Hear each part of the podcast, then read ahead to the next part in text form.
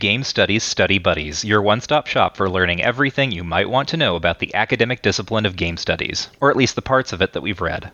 I'm Michael Lutz. And I'm Cameron Kunzelman. So, if you are just listening to us for the first time, uh, a little bit of background on what this show is. Um, every episode, Cameron and I have read a book that is in some way uh, related to game studies. It is possibly a classic of the discipline. Um, sometimes it's a new release that we are both interested in, uh, and we talk about it, discuss its ideas, contextualize it, uh, and try to give you some idea of uh, you know what the book is about, why it might be useful, uh, and other things you might want to look at maybe if you find it interesting. Uh, today we're going to be talking about an older book. I guess class well this book is contentious for a lot of reasons, but I think it would probably be called a classic. It's at least part of the canon. It is uh, Janet H. Murray's Hamlet on the Holodeck, which was published originally in 1997 by uh, Free Press, and then published again, or I guess republished uh, the following year by the MIT Press. Uh, and Janet Murray herself is currently, I think this is current, right? She is the uh, Ivan Allen College Professor of Digital Media and the Associate Dean for Research in the Ivan College of Liberal Arts at Georgia Tech. But yeah, as far as I know, that's true. Okay, she's, I, she's still across town. Yeah, I think that this book is, in a lot of ways, uh, you know, I agree that it's contentious. Mm-hmm. I think that people have strong opinions on this book. Mm-hmm. Um, but I think it's foundational. I yes. think, you know, like whether you disagree with it or agree with it. Um, in 1997, 1998, there were not a lot of books. Well, there were not a lot of books that penetrated into like the discourse, yes. capital D discourse, that were about taking games uh, seriously, both on an academic side and in kind of a public conversation way. So right, and one of the reasons um, I wanted to cover this book particularly now uh, is that in my field, which is not game studies primarily, right, I come from literature uh, this is a kind of uh, um, a touchstone work for what people, and this is very this has changed since I started kind of uh, grad school, I think. Um, but it was very much a touchstone for what academics in my discipline thought about when they thought about what do people who do English scholarship do with game studies. Um, yeah. So like I would say, "Oh, I'm interested in games," and they would be like, "Oh, so you want to, you know, do Hamlet on the holodeck or something like that." Um, so just this this was always the thing that uh, my kind of scholarly interest was being measured against, uh, and uh, there's good reason for that. Uh, I as you said, this book is contentious. Um, I would say probably I've read it a couple times. Um, the first time I read it many, many years ago, I was probably uh, I was like very taken with it. I was like, oh, this is this is what I want to do. Uh, we can get into this um, in more detail later, but uh, Murray is a very, very much a big ideas writer here. Very much pie in the sky. There's a sweeping kind of trans historical work going on here uh, that I'm very sympathetic to. Um, and then you know, like years later, I sort of soured on it, and I was like, no, I'm going to be like more of a ludologist or something like that. Um, and my present uh, place on the book is kind of like this is very nice. There are a lot of really interesting things here. There are also things I really don't agree with, and then there are some ideas that I think actually um, could be really interesting and vital, and uh, they are not necessarily the things that I think have come forward from this book that have been its legacy. Uh, so that's kind of my background relationship to this. Uh, just putting that on the table there. Yeah, I didn't read this book until yeah. I similarly, I've read this book a couple times. I've even taught chapters out of it in uh, game studies courses that I've taught.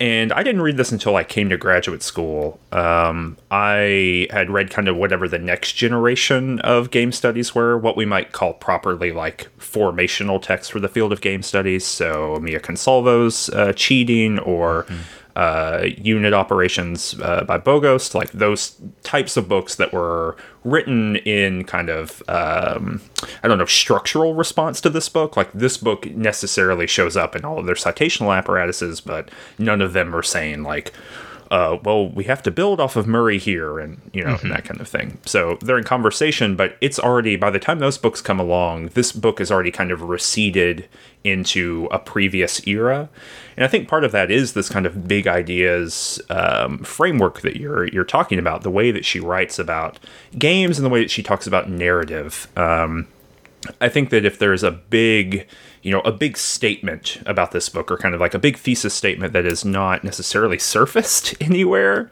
Um, it's that computers fundamentally change the way that that narrative works, uh, mm-hmm. uh, both on a production level and on a reception level. Um, and she's rarely using those terms, right? We don't see, you know, what I would call like traditional cultural studies terms show up. We don't see Stuart Hall, and I really want to get into some of that. We don't see um, some weight around reception. Like who interacts with narrative rarely comes up in mm-hmm. this book, uh, and I really want to kind of talk about that when we get there.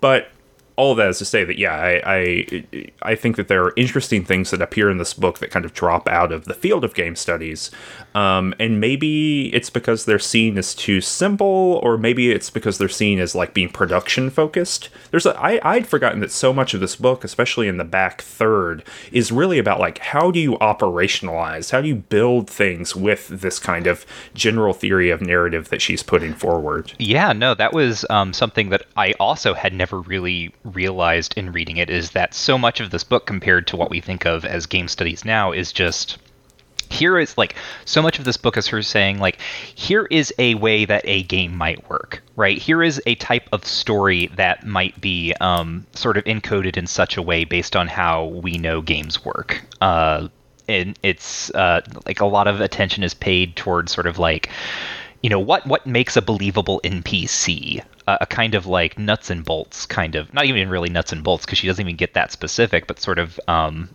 you know like what what do you have to keep in mind if you're writing an npc to make it believable? That sort of thing. It's very interesting yeah what kind of framework would generate the best kind? And then she like does some pretty specific like up and down analysis of like different systems. So like minsky comes up and things mm-hmm. like that that we'll talk about later in the episode. But yeah I, I, I guess i'd forgotten. And maybe why this is why the book caught on in such a way for and has had such a long life. I mean the book is 20 years old at this point. Mm-hmm.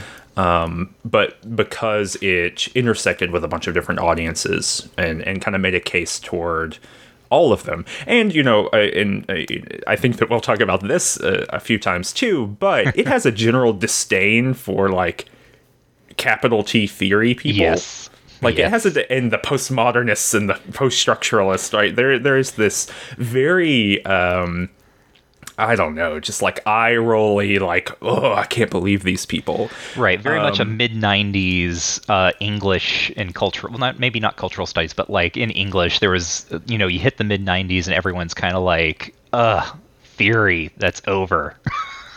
yeah. Um, and and and yeah, like you know, the End of Theory collection comes out, you know, in the early 2000s, mm-hmm. um, which is like big for media studies and things like that. Mm-hmm. So so I get it, like I understand it, but you can also see how that like does some rhetorical maneuvering for the computer scientists or the mm-hmm. practitioners in the audience who are like, yes, finally, someone. Yeah hates these people who tell us how our work works. Right. I don't have to as... think about Foucault and discipline. exactly, and I, I, think to our benefit, um, reading this book, uh, we're we're both practitioners to some degree, right? Mm-hmm. I mean, you are you are very well known for your, um, you know, digital narrative constructions. Yes, games, my, quote unquote games. My my postmodernist hypertext. yeah, um, and you know, I've I've made one or two things in my life, yeah. so um, yeah, I'm, I'm, kind of interested to dig into those sections with you uh, in particular, since we can kind of talk both languages. Yeah. Because um, you know, I'm a practitioner, but I also have a very high threshold for uh, my postmodern, you know, yes. whatever. Um, so anyway. Yeah, yeah, yeah. So I guess I mean let's get to it uh, with the introduction. Um, actually, we really covered the introduction. I think uh, you made you made the case more explicitly. I think even than she does. I would say the the closest thing we get to a thesis statement in the introduction is.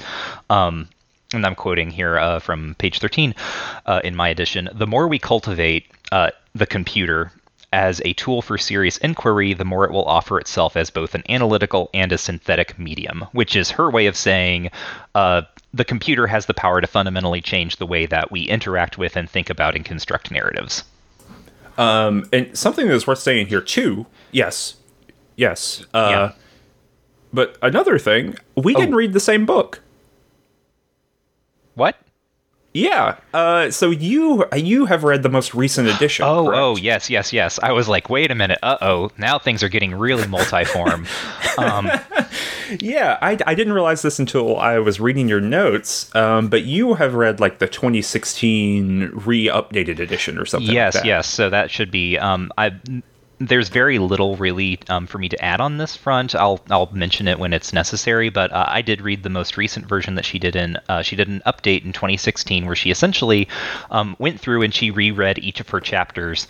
Um, and then each of the chapters is followed by a, a, kind of little, very brief, usually like four pages uh, at most, um, reflection on some of the claims that she's made, and she'll like uh, offer examples of things that have come out since she wrote the book that uh, seem to fulfill the promise of things she's talking about in the chapter, or like gesture toward it, or expand it in ways that she didn't anticipate, um, and so on and so forth. Um, and most of the time, this just sort of ends up being a kind of like, you know, here's what panned out, here's what didn't, here's kind of an interesting little list of games that you might want to play if you find some of these things interesting. Gotcha. I didn't get any of that. so I'm reading like a paperback that I purchased in like 2008. So um, I'm very curious. Like when, so when I start like saying things that are then accounted for in the 26th edition, please let yeah. me know. um, anyway, sorry, but yeah. Yes. Uh, so that's kind of kind of her introduction. Um, and then her 2016 update is actually uh, just since we just brought it up. Um, she kind of reflects on uh, the reception of the book itself. Um, and as we've already said, this it was kind of contentious. She said one thing that happened is a lot of creators uh, that she worked with loved the idea that she posits um, in this introduction of uh, Shakespeare as a hacker bard. Uh, mm-hmm. which is a, a, kind of recurring feature in the book that we'll probably discuss uh, at length. But um, Shakespeare gets invoked here, and obviously this is important uh, and interesting to me uh, for for reasons that are like I study Shakespeare, um, Shakespeare is constantly being invoked as kind of um, the figure uh, of the author who makes the medium kind of like lock into place. Uh, as the person, like he is, you know, the the touchstone of literary value and so on and so forth. Um, and so he gets deployed here as a kind of metonym uh, for uh, the the the idea that a medium can come into its own uh, that something like so, things have finally progressed to the point that uh, this new medium has matured and it is it is creating art with a capital A. Um, so creators really liked this idea, right? That Shakespeare was a kind of hacker bard, that he was uh, intervening in a kind of messy, fumbling uh, uh, industry that was trying to make sense of itself. And it's very, very unclear if this is the theater interest industry um, or you know the poetry industry or like the print industry uh, because Shakespeare worked in both. Uh, and even within Shakespeare studies, it can get contentious about which one Shakespeare saw himself as more a part of, um, and then consequently like which one is he most important for the history of. Um, so uh, the creators really like that, though, right? That idea of um, someone or something can come in and like make games matter or make digital narratives matter.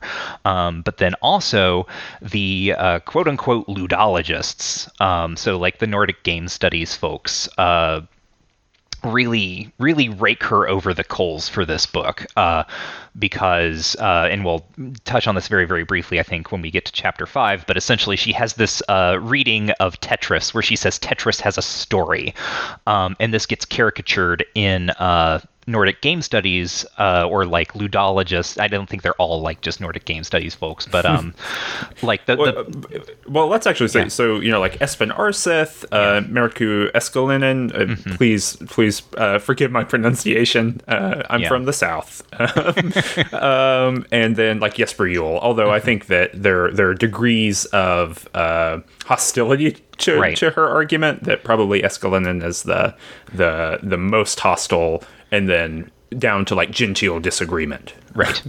with um, you right. or something, right? So these are people who sort of like broadly speaking, when they're when we're talking about games, are more interested in like systems and modeling and rules. And we've already talked about Juul and we can see how um, he he is he is not at all like unconcerned with narrative, but there is um, a much more kind of uh, grounded sense of like okay these are like games are kind of struck like they are rule structures um, and i want to kind of like pick these pick these games apart and figure out how they work based on that um, and then see how narratives can kind of meld with that rather than necessarily doing what uh, murray is doing here and thinking with narrative first essentially Mm-hmm. Um, so ba- that's that's her kind of update, right? Is she's just like, yeah, wow, some people really liked this book and some people really hated it, and at the end of the day, that is definitely true.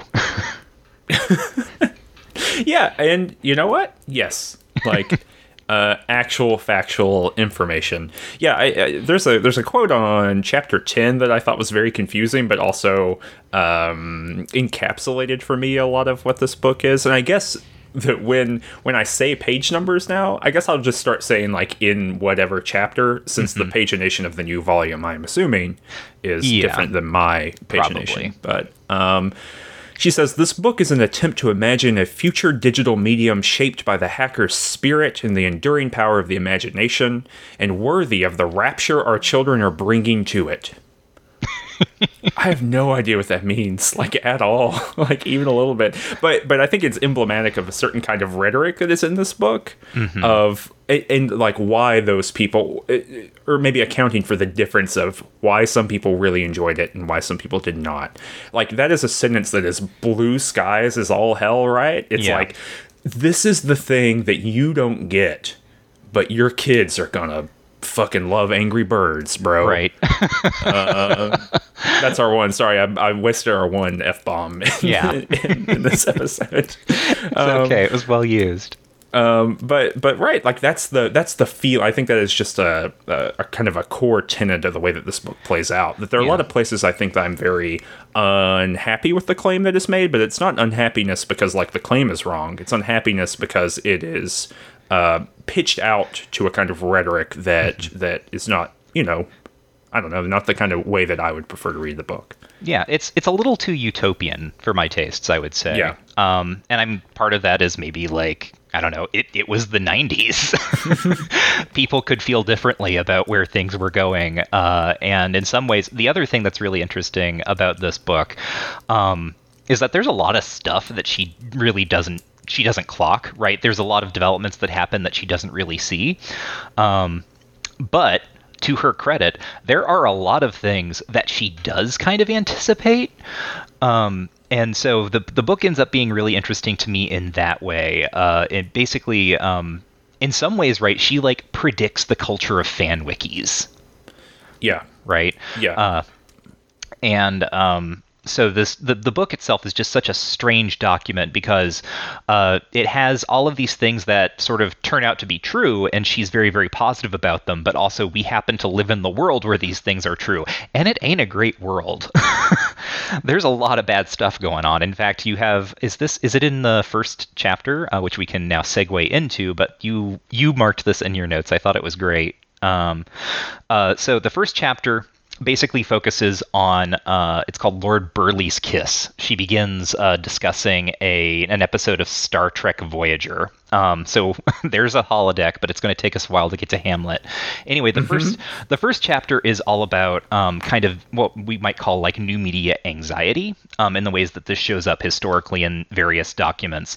Um, and so the the episode of Voyager that she's starting out with is uh, one where Janeway is living or like not really living right but the the the simulation that she is playing on the holodeck is one uh, where she is kind of a, a jane eyre type governess um, in a gothic uh, you know English country estate. So also just going to note, note this right off the bat, uh, Murray is uh, showing her cards a little bit in that she is by training uh, a Victorianist. Um, so Victorianism uh, and Victorian authors recur uh, throughout this book with um, some importance. Um, I'm not saying that's Yeah. bad. I'm just saying like uh, you know this is it's just it's interesting to see that happen, right? In the same way that when I talk about games, I talk about Shakespeare. She talks about the Brontes. Um, anyhow, what happens in this episode is uh, some sort of alien creature um, starts like materializing the fantasies of the crew members, and of course, like no one can tell what's real and what's fake, and everyone is disturbed. And um, it's a it's the type of story that we know, right? It's the story that um, we see in many many ways, and she puts it as a kind of quote the nightmare vision of a future totalitarian state uh, has been replaced by the equally frightening picture of a violently fragmented world organized around cyberspace where ruthless corporations secret agencies and criminal conspiracies struggle for control and your your side note uh, in your note there was ah this happened yeah. Well, yeah, right. So, so she, it's really interesting here. Like you can tell that her strength and her uh, interest is is literature, right? Yes. Like she likes books. Uh, for for the amount of like you know games and new media art that show up in this book, just as many, if not more, are novels. And so like this first chapter kind of threads that needle, right, between the Victorian and, and Regency-ish kind of border text stuff that you're talking about here and that she talks about at the beginning. And then she talks about uh, Huxley and Bradbury, like these kind of dystopian visions. And then she talks about, right after the, the quote you just read, she talks about Neuromancer um, and Cyberpunk. Like there, there's a way she sets up this kind of weird science fictional hellscape in the first chapter in order to do nine more chapters of how we fix it.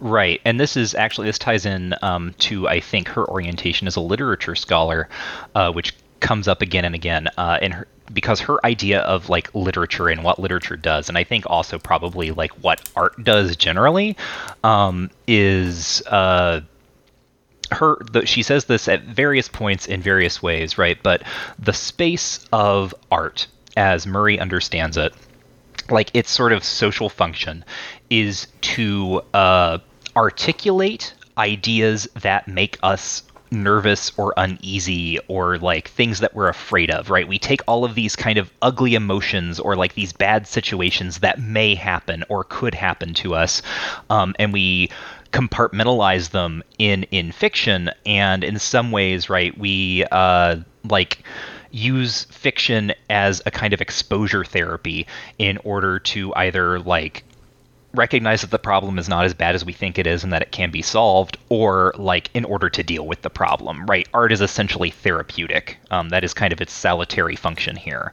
Um, and mm, I maybe disagree with that in, in broad strokes, but it's important to note that uh, this is this is what Murray thinks is kind of the best case scenario for all this stuff. Yeah, I mean it's kind of I, I mean it is the the classic Aristotle argument about how tragedy works, right? Mm-hmm. In, in its most basic form, right? You you go to the theater or you go watch a movie or you read a book or whatever to cathartically process through the feelings that you are experiencing. And of course those feelings i mean this is an illusion out of aristotle now but the the follow through argument is that those feelings are social. They are determined by where you are in the world. They're determined by the world around you things like that. Um, and so in some ways like she she's presenting a very very classical style argument about the function of art. Um, but in conversation i think maybe this is like the payoff for chapter one in a general way right? She says like you know that the the picture that you just painted about how she sees art like that is true. But when new media emerge we have to think of them in a fearful way. Like like our we have more anxiety about new media as it comes along than we do uh, comfort in using it to explore things, right? So we're comfortable with novels in the 1980s, and so we are able to write cyberpunk novels that have fear of computers built into it. And eventually we have uh, you know, works of text that, or, you know, works of art that show up in computers that have fear of whatever the next thing is, which is like, you know, biohacking or something like that. Right. Um, and so we get, end up with a game like Soma, right? That fundamentally is about the trauma of recognizing that human consciousness is nothing other than like uh, a bunch of content in a container, something Right. like that. Right. Um, yeah, so there's that. I, I should also like just in case anyone listening is not familiar with Star Trek, we should probably explain like what the hell the holodeck is. Yeah, go ahead. Um, just I realized like this is I just kind of took it as a given. Um, so Mm-hmm. in the Star Trek series, starting um, with uh, the Next Generation. Also, just to note, I am not a huge Star Trek fan. I've just watched enough that I know what it is. Uh, so if I say something wrong, do not send me angry emails about about it. Um, anyway, starting with the Next Generation. Uh, you get this really incredible, wonderful plot device uh, that uh, allows a lot of variety in your weekly television program. Um, you get the holodeck, which is the part of the Starship Enterprise where it's, I mean, it's presented as just kind of like this big empty room, um, but uh, technology is so sufficiently advanced in the Star Star Trek uh, universe. Um, I might have said Star Wars a couple of times while I was I don't talking. think you did. I think Okay. you said Star Trek, but Okay, I was gonna say I like Star Wars more. I'm just gonna go on record. So send me angry emails about that. Um, but Star Trek, so you go into the holodeck and you can uh, basically inhabit fully another world. Um, like it is holographically projected. Uh, um, like sort of the computer like you, you know responds dynamically to your actions. It looks like a full total simulation of whatever story you want to experience. Um, and one thing that she notes uh, i don't know if she does it quite this early um, but very often uh, there are particular crew members who use the holodeck for particular purposes. So, as we started with um, Captain Janeway in Voyager, uh, she is playing kind of this gothic romance. Um, and then in the next generation, um, Captain Picard uh, likes to play hard boiled detective stories. And Data, the android, likes to play um, Sherlock Holmes style Victorian London mysteries. Um, so uh, these, you know, from from a um, television production schedule or viewpoint, I should say, uh, these are great because it allows you to have kind of like neat little episodes that discard the normal normal uh, show format. Um, and then, as uh, Murray points out, uh, they're all kind of weird genre jumps for for the normal Star Trek show. So they become like a, an actual like fictionalized simulated genre world within the larger genre world that is Star Trek. Um, and that's kind of the holodeck itself is kind of the and she admits this, right? The the the absolute epitome, the total like you know greatest possible thing that could come out of digital narrative. Um, this kind of ability for a computer uh, to just present this fully realized fictional world that you can wander around in and essentially do whatever you want, and also like stop it when something goes weird, right? Uh, the, they always say computer freeze program when something goes wrong, um, and then if it's one of the episodes where they say computer freeze program and nothing stops, then you know it's going to get good because that means something's taken over. oh no, Yeah. I don't think I've ever seen a single episode of of either of these Star Trek series. So. Wow. Okay. Yeah. Well, So, anyway, that's the holodeck metaphor, and it's just something to keep in mind. Uh, I think as kind of it's it's something um, that I think shadows the the argument that uh, Murray makes because it is kind of this impossible dream of of what technology could do with narrative. Um, Yeah. I, I I know in the past couple episodes I've used the word horizon. Um and and I've never explained what I mean by that, but the word horizon gets used in kind of like academic theory kind of stuff to talk about like the you know the same way the horizon functions. It's the absolute visible limit of what it is, and as you move towards something, as you walk toward the horizon, it doesn't get any closer. Um, and the holodeck is the horizon for this kind of digital narrative storytelling device, right? It is the maximal possible version of that in the same way that say uh, full communism is the horizon line, right? For uh, the communist utopia is the horizon line for Marxism, or um, you know, uh, the nightmare hellscape is the absolute horizon line for an objectivist. yeah. you know, things like that. Right, and this actually, to some extent, right, this takes us into uh, chapter two, which is called "Harbingers of the Holodeck," and basically, um, what she is doing here is uh, kind of she posits the the holodeck as a uh, you know your horizon line, um, and then she kind of starts working backward through uh, literature and culture and finding sort of antecedents for it. And I don't mean antecedents in kind of a narrow sense of like here are some science fiction stories where other people had holodecks, but sort of. Um, types of stories that show up in uh, film, in um, fiction, that uh, represent, like the Star Trek episodes, um, characters entering into and intervening in uh, sort of simulated narrative worlds. Um, and kind of the the ways that this thing has been imagined, uh, sort of historically.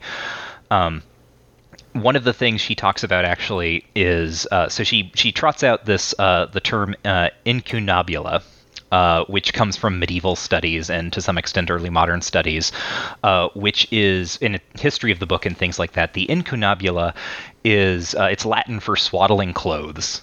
Uh, and it is used to refer to all printed books, uh, that is to say, you know, books printed on the printing press in Europe um, prior to the year 1501.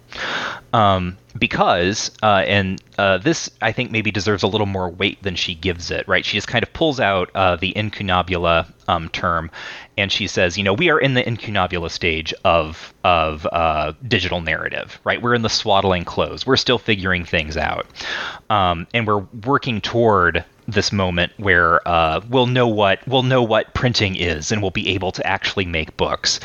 Um, now, the thing about that term really uh, is that it is, as all kind of namings are, um, extremely arbitrary. Right? Uh, there's a Dutch humanist and physician um, named Hadrianus Junius um, who in like the mid 1500s basically just says like okay everything printed before 1501 is incunabula we know how the printing press works now. Which he is not wrong in that um, you know the sort of like the sophistication of the printing process and the things that people were doing with it or the things that people thought to do with it had um, developed.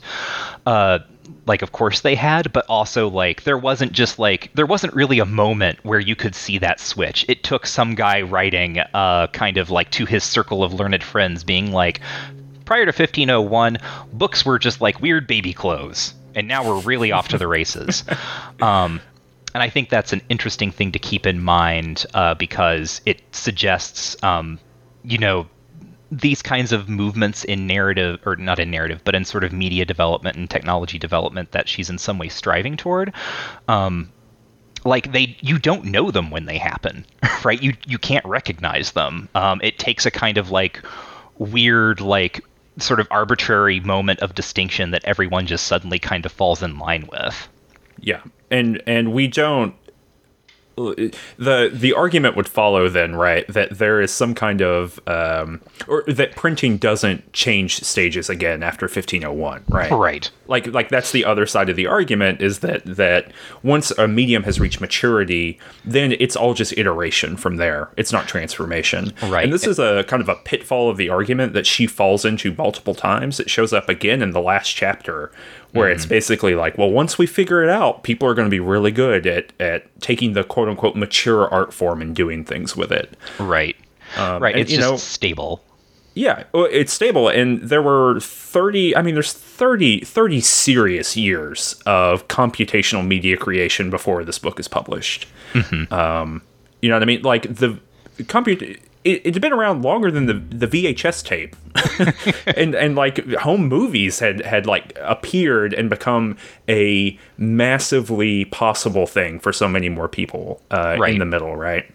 There are a lot of movements that are kind of what we might think of as like post-war media transformational movements, and by post-war I mean post World War II. Mm-hmm. Um, that kind of economic prosperity moment uh, for very particular countries in the in the wake of World War II. Um, but we have this explosion of consumer products, and with that, we have the explosion of the quote unquote democratization of media creation, right? Like, mm-hmm. It's not just making movies is no or making photographs is no longer the sole ability of people who are highly trained and have an immense amount of capital. It becomes more and more accessible, and all of that is also happening at the same time that that this digital media creation is is occurring, and none of that shows up here. Um, and so there are ways that narrative, you know, and, I, am just putting that here in this kind of harbingers chapter to, to get my to plant my flag to some degree. But narrative is radically, radically changing over this time period in basically every medium, and that is something that is wholly not included in this book. Right, and so um, some of the things that she talks about, and I sort of I, I noted this. I thought this was very interesting. Right, so here are some of the things. So she, actually, I'm going to back up and say she introduces this idea called the multiform narrative or the multiform story, which is uh, her kind of way of talking about uh, what we might normally think of as a nonlinear story or an interactive story.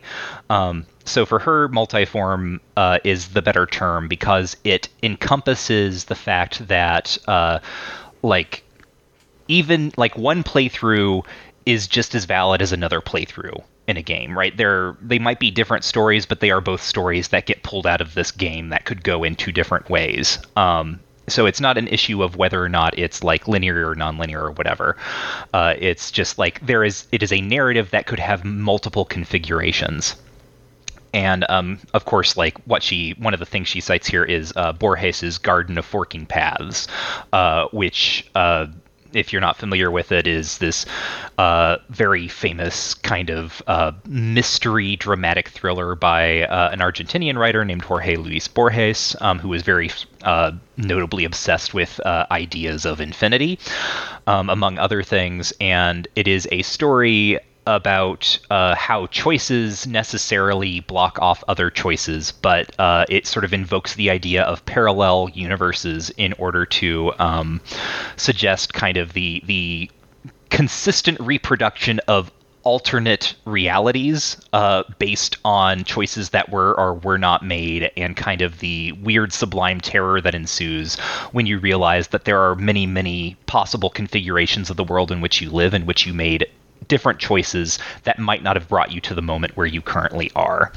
Um, and added to this, of course, we get uh, Frank Capra's "It's a Wonderful Life," a classic multi-form story that is, of course, about a, a, George Bailey wishing he would never being would have never been born, and so an angel shows him what the world would be like had he not been born and intervened in various people's lives. Um, and then also Back to the Future, uh, uh, about going back in time and sort of uh, you know taking part in the story of your own creation. Um, and then Schwartz, I don't remember Schwartz's first name, but this is a story um, in Dreams Begin Possibility, which is yeah. about uh, like this dreamlike story of watching a movie of one's parents like at the moment they first met so again very much a, uh, a kind of back to the future kind of moment. Um, and one thing that i noticed about a lot of these stories uh, that she she pulls in they're all kind of about like the thrill or like the potential thrill of non-existence. Like this like the multiform story, like the way that she kind of like starts like laying down this term, um, for whatever reason, is very much bound up in all of these stories that pivot on the idea of like, what were it, what would the world be like if I didn't exist? Yeah, yeah, there's like a, a an awesome self annihilation to all of these, right? Right. And and so it's not lost on me that she then goes to Groundhog Day, which the, the culminating, you know, like comedy slash horror scene of that movie is in the middle where he's like constantly reliving the same day over and over again, and he kidnaps Punxsutawney Phil and gets into a giant tractor trailer and then drives it into a mine and, and dies in a fiery death, right? Like right. like that is a movie that also takes all this kind of extreme pleasure in nothing mattering and everything kind of being um, random and being trapped in a loop.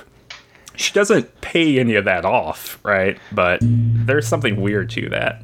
Yeah. I, and also, like I wrote in my notes, right? Edge of Tomorrow is a movie that, uh, or you know, what yeah. then became Live Die Repeat is a movie that literally is its comedy is based on watching Tom Cruise die over and over again, and then Happy Death Day, which is very, it's just Groundhog Day, but with like a teen murder, you know, a college girl murder story, and it also is like very, very, very funny on purpose. Um, and so like like humor never shows up in these kind of examples that she's using but they that ends up being like if if postmodernity is is a thing here that really latches on to multiform stories and does something with them they do it with a sense of irony and a sense of fun and things like that. Then from these kind of media um, or these types of stories she starts moving into uh, the first examples of uh, stories that take the kind of multiform approach, but don't necessarily end up, well, maybe not necessarily end up in this uh, nihilistic place where um, there's a kind of like set world and certain choices are inevitably going to like push you forward and other choices are going to like send you off into oblivion because she starts talking about things like um, uh, well, she has this odd little like moment actually where she transitions into this by talking about sort of increasing uh, sort of te- technological capability with television, with IMAX screens, um, sort of this uh, heightened. There's there's a McLuhan, a Marshall McLuhan esque uh, vibe here where um, she is kind of positioning technological sophistication uh, as in some way um, kind of more engaging to to the audience or to the reader, to the viewer, or whatever, um, in a way that is maybe similar to like what we think of as games as participatory right? As something that like asks you to like make a choice or to move this character or what have you. Um, and then she moves into kind of the beginnings of online hypertext and interactive fiction. Uh, not really the beginnings, right? But I guess, well, actually, more the beginnings in terms of it being online. But she talks about The Spot, which is this weird, like, softcore erotic blog archive. Um, it's like a web soap, I guess. Um, I don't know anything about this. I don't know if there's like an archive of it or anything. Uh, but basically, it's like uh, a bunch of young people who have trials and tribulations and sleep together, and they uh, have blogs that they write that are in you know titillating in some way. Um, and she contrasts this with uh, um, is Michael Joyce, Michael Joyce's Afternoon, Mm-hmm. I actually um, went to go try to play Afternoon uh, after reading this to, to talk about it, and the it is actually still up online, but for whatever reason, my browser would not allow me to like begin actually playing it. So if someone has an archive of that or knows how we can play it, please let us know. I, am very interested in this, uh, in what she says about it. Right. Um, so yeah, uh, and she contrasts uh, Joyce's Afternoon uh, with. Um, the spot, this kind of like soft core uh, blog archive, uh, because it is sort of more emotionally sophisticated. Essentially, what Afternoon is, um, it's uh, a kind, it's a guy uh, narrating his afternoon, and what you discover as you're sort of navigating through this uh, piece of interactive fiction, right? He he says something, and you sort of click a link or whatever, and it takes you to a different part. Like it leads off to another thought. Um, one of the things that becomes clear as you as you play through this um, is he is ignoring things, right? Like you can you can follow certain thoughts, but you can't follow others, and it becomes uh, clear that it's because the speaker is is uh, um, avoiding focusing on a, a particular traumatic event, um, which is possibly the death of his daughter. Um, and so uh, she says that this is one way that uh, multiform narrative could be uh, more sophisticated than something like all of these weird, sexy blog posts, right? It becomes this method of modeling uh, a kind of certain psychological state um, that is itself kind of weird and multiform and jumbled and, in some extent, nonlinear. But then she like begins to to put weight on all of this, mm-hmm. like because she ends up critiquing Afternoon, right? Yes. And the critique is that it's like postmodern nonsense. Right. Right. The the confusion is an end in itself, as the postmodernists would have you have you believe, or something like that. To a post, um, this is the quotation. To a postmodern artist, confusion is not a bug, but a feature. and so, I mean, there's this weird implicit thing. Well, it's explicit in that she's flagging it uh, as like not being appropriate or useful or something like that. But it's uh, there's no direct reason why this is bad, right? right? Like she never is making a statement about why this is not preferred or whatever. Um, but she begins leveraging these this language of encyclopedic writing Mm-hmm. Um, this is going to show up in, in some later chapters, but she leverages like encyclopedic writing that allows you this kind of free form exploration, like like Afternoon, uh, mm-hmm. uh, versus encyclopedic uh, writing that is guiding you through it in such a way as to be meaningful or useful or something like that. And like James Joyce gets gets to be that, um, and so does the Talmud. it yeah. also gets to be that because of like the writing and then you know generations and generations of rabbis doing commentary and things like that. Right. Um, so yeah, I think I think that is an interesting turn for this to take because in some ways uh, the the uh, the real space that opens up yeah the, the term she uses is encyclopedic but like the the Derridian term of course here would be the archive Mm-hmm. which is the mm-hmm. Talmud is a great example of this, right? Is um, sort of the central text and then layers and layers upon layers of commentary, um, and then suddenly it comes to you and you kind of have to navigate through it. Uh, but it's always like she she always angles for a kind of um, I mean, a utopian way of looking at that, right? There, the the archive itself never has any ash in it for her. It seems like, which is, you know, deeply ironic considering you tried to play Joyce's Afternoon and it's not working. yeah, yeah, ex- exactly. Yeah, and and I get what Michael means by that is like uh, that Derrida has this book called Archive Fever that's about reading the notion of an archive, like what an archive is. Mm-hmm. Um, and then it does that by looking at uh, Freud and looking at Freud's writing pad, like how it worked, mm-hmm. and then looking at Freud's house, and then an art exhibition about Freud's house um, and so it's about in in what Derrida is getting at in that it's a very short book, and I encourage like if you think concepts of the archive are interesting, I encourage you to read it. Like it's a genuinely kind of gripping read, despite being kind of difficult to work through. Um, but what he what Derrida is always getting at whenever he's talking about the archive or uh, hist- history in general is that, like Michael said, there there are these cinders. This there's this ash um, of previous experience or things that aren't spoken or things that aren't there or absences that are uh, that are present in their absence. And this is where like a good Derridian reading of afternoon might be useful right? Like he's talking around a thing and you get all of this information but the information is only useful in that it demonstrates a gap right mm-hmm. and then like the revelation is that there was a gap there the whole time so like i think i think derrida might be a little bit helpful for talking about uh, afternoon but in any case like that's what derrida was leveraging right was right. this idea of the encyclopedic world that even when it thought that it could cover everything or speak to everything, it was always woefully incomplete, right? It, it right. could never get there. And it was, in fact, what it could not talk about. And, you know, Derrida is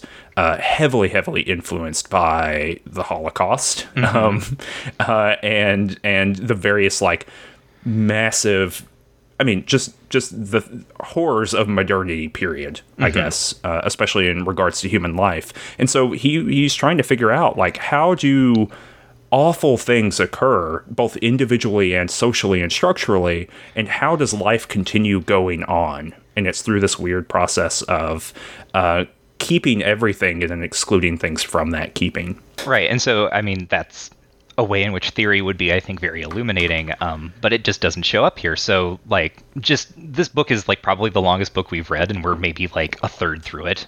Um, we've been talking for a while. That's true. Um, uh, but so I'm not like trying to push us too far, but I'm saying this also uh, points to uh, something that's going to happen in chapter three. Which is probably like the, the the chapter that most get well not it's not probably it is right? This is the chapter that most most gets excerpted um, and sort of read yeah. as a standalone. Um, so the previous two chapters have been all about uh, kind of the the like movies and books and so on and so forth. Um, things that are not quite games not quite digital narratives but are sort of like pushing toward it. Um, and one of the she things she gets to in chapter three, which is called "From Additive to Expressive Form," and this, uh, of course, um, is very much a, a McLuhan-esque idea as well. Uh, that uh, media are always new media are always sort of understood in terms of older media. Um, so, for instance, uh, film when it when it shows up uh, is called photoplay because it is understood as a uh, mixture of photography and theater. Right, it is a, like essentially filmed theater, um, and they call it photoplay, and that is what she calls additive form. So when uh, we're talking about uh, oh my god what's a what's a good example of of an additive thing that would be more more contemporary um, the citizen kane of video games right mm-hmm. uh, like that's saying or even like the shakespeare of video games um, that's uh, that's a movement of additive form. That's saying like here is this previous media, media form, and I am going to use it to understand what is happening in this new media form. Um, and what Murray thinks we need to do is uh, take advantage of the things that computers offer that are unique to uh, those like unique to them being computers which one of them is for instance that encyclopedic nature that you talk about. She actually has four things. Um, computers are procedural, which means that uh, they have a rule set that uh, sort of gets dynamically invoked uh, in response to user input, right? A computer does certain things in response to you doing certain things, or parts of a program do certain things in response to other parts of other programs or the same program doing certain things. It's not a, a sort of linear set in stone thing, it is reactive, um, or it is procedural um, in, in sort of the, the normal nomenclature. And this ties in with it being participatory, which is to say, uh, there is outside of the computer someone uh, who is being asked to push a button, move something forward, uh, and then it's kind of setting the procedural dominoes falling. Um, and these come together to make uh, what does she call it? There's kind of an umbrella term um, for this procedural plus plus particip- par- procedural plus. Please cut this. Um, procedural and participatory uh, make uh, like they come together to make what is it agential or agency or something uh, yeah, eventually that pays off in agency. Right, right. So I can't those, remember if it's here or not. Right. So eventually, like just laying this out in front of us, those things come together to uh, create the the issue of agency, or sort of the concept of agency as it applies to these narratives. Um, and then the following two are spatial and encyclopedic. And we already talked about encyclopedic, which is essentially like uh, there is a whole lot of content right? Like computers can hold content uh, in in much much more content than a book can, than a film can. Like there is a lot of stuff uh, in in a computer, um, and then it is spatial. And this is interesting uh, because this ties in with uh, kind of hypertext, and really the internet is one of her her big uh, touch points here. It is spatial, you might not think of the internet as spatial, but it is for Murray uh, because you are really like you are navigating uh, through, even though it's just like this flat screen, there are things embedded within things. There are icons that you click on that open up over other things on top of other things. Um, there's a, a, a, depth, right? It's, it's illusory, right? But it's kind of a um, a a way like the the structures of space uh, organize the encyclopedic contents of the computer. Uh, yeah, and I would encourage people. This is a so when I've taught this chapter. Have you ever taught this chapter before? I have not. Okay, so I've I've taught this two times, uh, several years ago now. But but just the you know in order to get students talking about these properties because I do think that they are very helpful agree with them or not, they are very helpful for like orienting you to how you think about comp- you know video games and computational objects. Period. Like mm-hmm. you have to make some decisions about whether you are on board with these claims or not. So it's a great kind of instructional tool. Um, but spatial is always a sticking point, or the two times I taught it, it was a sticking point both times. Students just do not buy it, or my students did not buy it. Mm-hmm. Uh, they they're kind of on board with everything else, but spatial wasn't for them.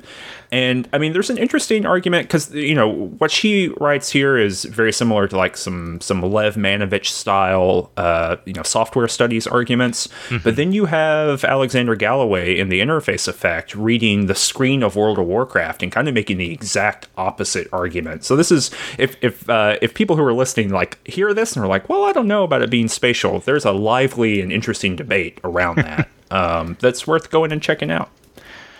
Yeah. So, um, yeah, that's like I think this you you said you excerpted this, and I think this is the chapter that gets most excerpted because it is the one where she uh, really just lays out like, hey, guess what? Here are here are the things digital media can do. Right? She kind of like this is probably the closest uh, any of the chapters get to kind of being a a theory um, of digital media rather than mm-hmm. sort of a, an extended rumination on or reflection on. Um, and so, uh, right, her her basically her overall point here is like here are the four properties of of digital media. Um, they are procedural, they are participatory, and this orbits the topic of agency, more on which later. And then they are also spatial and encyclopedic, which uh, come together to orbit the topic of immersiveness, immersion, uh, it's mm-hmm. it's a harder one to to noun, but um, anyway, so agency and immersion then are kind of the the two broader categories that come together, and moving from additive form to expressive form is going to mean for Murray uh, creating artworks, uh, digital artworks that rather than trying to be a combination of um, a television and uh, a book or something uh, are going to just like sort of be expressions of the the these capabilities of immersion, of agency, of space, of the encyclopedic content, right? They are uh, the the properties themselves will be the focus of the medium rather than trying to recapture or uh, translate the uh, standards and conventions of an earlier medium. And, and I also want to just because it's going to pay off later. There's some like uh, yet another dig at a particular vein of postmodernism or something like a specter of postmodernism. Uh, this is a quotation. She says, uh, "Encyclopedic writing encourages long-windedness and formlessness in storytellers, and it leaves readers slash interactors wondering which of the several endpoints is the end, and how they can know if they've seen everything there is to see." Um, and what's really interesting to me is like this is the this this is the fan wiki side yeah. that you were talking about earlier, right? Like like when a new game comes out that might have multiple endings, the the articles that you see going around or not did I enjoy it? Did I not enjoy it? What what's kind of a critical perspective? It's did you see the third ending of Hollow Knight? Yeah. Um, it's that kind of thing. It, it's very interesting how what she sees as like encyclopedic indecisiveness has come to be the main, or I, I would say the dominant way of engaging with uh, video game writing on the internet for a lot of people. Right, and uh, also also like television writing, right? Uh, yes, lore, yes. explainers, unpacking, theory, theory crafting. So what's interesting is she imagines um, kind of like this future of um, television on the internet, essentially. Uh, this is one of her sort of like very short paragraphs where she's like, "In the future, here's how we might watch TV." Um, and so her sort of like projection here is like, okay, so imagine a uh, television show that she calls a web soap. Um, so that like you know it's a, like a soap opera there are multiple characters they all have intersecting plot lines um, but you don't care about some of them and you do care about others mm-hmm. uh, and sort of in in kind of the um, most utopian sense of this, what would happen is you could just focus on the parts that you cared about, right? You would only have to care about the characters that you cared about. Like the other characters could be off doing their thing, but you could instead of following their plot lines, you could instead like go to the uh, like somehow digitally explore like the apartments of the characters that you care about, right? And like learn more about them. Um, and just sort of like keep your focus on them. And what I think is really interesting, as as you point out with like the fan wiki culture, is that this isn't what has happened. In fact, what has happened is uh, like the goalposts have just been moved so that like for complete enjoyment, you have to know about all of the endings. Yeah. Right. You have to be after after like Westworld or Game of Thrones or whatever the hell. Uh, you have to like you know pop onto the internet and see what people are saying. Like, what did you miss this Easter egg? Like, did you see? Is this foreshadowing? Is this a plot twist? Is this going to happen? Um, that that uh, kind of um, uh, marginal space uh, instead of being uh, fleshed out into its own potential like space for extended plot lines or development or whatever um, remains kind of marginal but at the same time like has just been made more necessary. Yeah like you the the tr- the move has not been that there are nine different pathways and you choose one and that makes you happy. It is the move has been that with mastery of those nine pathways, you'll be able to make it between now and the next season, Right. Uh, or between now and the next game, right? I mean, I'm thinking about like Dark Souls and Bloodborne and those From Software games where it's like, you know, Bloodborne came out several years ago now, and there's still lively debates about what happened and you know, like what the story of the game even is, Right. And the reason for that, right, is it's just like a massive debate over how you read narrative uh i don't know like vestigial limbs right like h- how do you see them Right. uh in in this kind of um broad network of stuff so anyway yeah and there's a chapter later that we'll probably talk about tv again because she really cares about the future of tv She does. Um, yeah. So after after additive to expressive, right? Then she moves into uh, a sort of related topic uh, to what we were just talking about, which is the idea of immersion, which we shall recall is the combination of encyclopedic and spatial qualities of digital media. Um, and so immersion. Uh, as she as she sort of starts this chapter, uh, she begins with Don Quixote, um, Miguel de Cervantes' uh, novel. Of course, like if if you're read, if you're listening to this, you probably know about Don Quixote. Uh, but um, to kind of contextualize why that novel is important, um, is that it is possibly the first thing in in Europe, at least, that gets made that you could call a novel, or that some people would call a novel. Um, and uh, it is uh, sort of notably, uh, it is a book about a person who reads books. Um, so, uh, you know, Don Quixote reads a lot of uh, romances. Uh, the character of Don Quixote, uh, he reads a lot of romances, uh, which are you know sort of tales of knights and daring do. Um, they were very much in vogue uh, through the the Middle Ages, the late Middle Ages, up through the early modern period. Um, and the book itself, Don Quixote, is is a comedy, insofar as you know Don Quixote has read so many of these books that he believes he has entered the world of of romance, uh, and the pleasure of reading Don Quixote is having this man who is just like essentially lost his mind, uh, wander around Spain and uh, get into lots of trouble because he thinks he's a knight from a romance, uh, and no one else in the world can understand like what he's getting at or what he's trying to do. Um, so. Uh, you know, she says this is games are an improvement of on Don Quixote's books because, uh, as she says, digital media take us to a place where we can act out our fantasies. Um, I think that's interesting, right? Like her basic argument is like, if only Don Quixote had had video games, if only Yeah. he'd had EverQuest, uh, he things would have turned out better for him probably. Um, I would actually flip this, and we could talk about this more. Uh, but I would flip this, and I would say that actually, what games do is they commodify the quixotic impulse, right? They Yeah. they like take that desire to immerse yourself, and they make that the experience.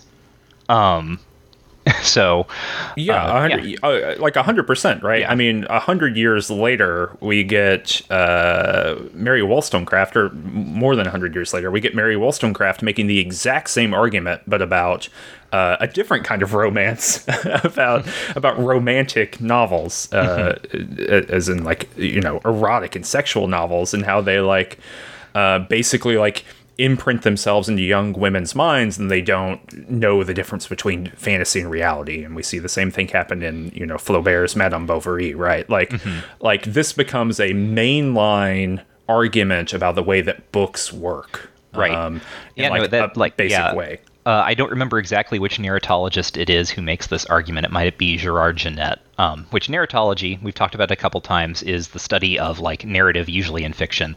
Um, and Gerard Genette is one of the preeminent narratologists uh, operating in the mid-century. Um, he, I think it's him. Uh, he says one of the key indicators uh, that uh, something is a work of fiction uh, is that there is a character in the work who cannot distinguish between fiction and reality. so uh, that's his that's his sort of like way of explaining why uh, this shows up again and again and again in the history of literature is because um, one of the ways that literature marks itself as fictional is by uh, sort of staging the inability to recognize its own fictionality within the text. that is very good Yeah. Um.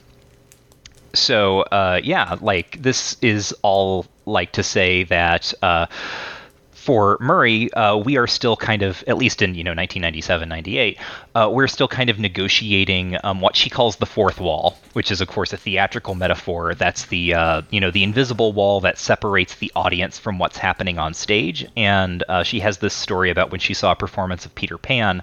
Um, and the part where Tinkerbell is dying and Peter turns to the audience and says, you know, you know, you have to like say you believe in fairies and clap to help Tinkerbell, um, you know, live. Uh, and this is a very fun participatory moment. All the children can clap except for her. It was actually deeply horrifying um, because it broke the fourth wall and deflated the illusion. And this is like a standard part of the Peter Pan play, right? Right. No, this like is, this is not like some rogue uh, theatrical production. Right. This is this is a well-known thing that happens in the production of Peter Pan. Um, but uh, so for Murray, right, this this becomes a very like disturbing experience of like having that fourth wall broken. Um, and she says one of the things we need to do uh, in digital media is figure out where that fourth wall is, right, to to kind of like set off um, the fictional world from our world, um, which I think is a very complicated. I think that's a maybe right? Like but like it's a very complicated issue because the fourth wall itself doesn't even come to exist until like the 18th century in theater right? And shakespeare's theater that's theater in the round. Um, like you know shakespeare's companies and companies contemporary to him uh, would not have expected there to be a fourth wall would have in fact like constantly have been talking back to the audience because th- it was expected that the audience would be like yelling at you essentially being like why are you doing that? That's stupid right? And so part of being a good actor in shakespeare's time was about being a good improviser and being able to shut down hecklers Yeah, um, a, a, piece that I really love is in Jacques Rancière's Aesthesis book, and he mm-hmm. writes about French theater in the 1700s and the 1800s, mm-hmm. and he makes the exact same point, right? That that theater becomes highly politicized in France, and the way it becomes politicized is that there are several movements of people who deeply disagree with one another, but they all are carrying this longer tradition of theater where like someone will make a political point in the production and then someone from the audience is expected to yell and be like no you're you're wrong about the way that art works. You're you're wrong about the way that politics works. And then you use that as a method of staging an argument with the audience um, that what sometimes would yeah. end up very very poorly right? But he's right. saying in that piece that like this is a key component of how people are thinking the theater at that time. Right. And so for murray um, she has a much later sort of sense of like what constitutes like an art object or an aesthetic experience because um, she's very into uh, like what are the structures that we need to implement to uh, sustain what she calls the active creation of belief um, which is like, you know, reader response theory or the suspension of disbelief or something. Like, what do we need? Like, what conventions need to be in place for us to uh, interact with narratives um, but also at the same time feel invested in them as sort of like unreal worlds as so in the way that you normally feel invested in a film or like is i say normally like i'm making some very broad characterizations here um, mm-hmm. there is this idea that when you watch a film or when you see a play that has a very clear fourth wall um, you are like looking in on a world right that exists apart from your own um, that's you know what the fourth wall is all about, and it's about being like the aesthetic experience is about being this detached observer who just kind of you know sees everything, takes it all in, and then goes on your merry way and sort of processes it and whatever. Um, there is a sense for Murray, and like she's not wrong, right? That uh, when you open up uh, the floodgates and allow participation, um, you threaten suspension of disbelief because what is going to happen with your immersion, as we call it, um, is the actor, or rather the interactor, is going to expect to be able to make the thing behave in a certain way, the game, right? We're going to expect to be able to pull off a certain behavior in the game, except it turns out that's not programmed in, right? The the interactor has an idea about how the fictional world works that is not in fact how the fictional world works, and suspension of disbelief is destroyed. They can mm-hmm. no longer be invested in it. Um, so one of the things that she emphasizes here, right, is that in order for immersion to work, uh, there need to be scripted roles, right? Like she talks about masks in Greek drama, because um, ancient Greeks did not, you know, perform uh, like without elaborate costumes. They had very large uh, masks that they wore uh, that uh, showed to the audience like this is not like this actor is portraying this type of character, right? Um, there's a kind of artificialization uh, of of uh, the representation of personhood that it's not aiming for something that is very similar. It is aiming for something um, that is like this. This character is a stock character, right? They they are they are the uh, they are the king. They are the chorus. They are the the um, angry father. They are serving a purpose in the narrative machine. You are not to take them as more than that.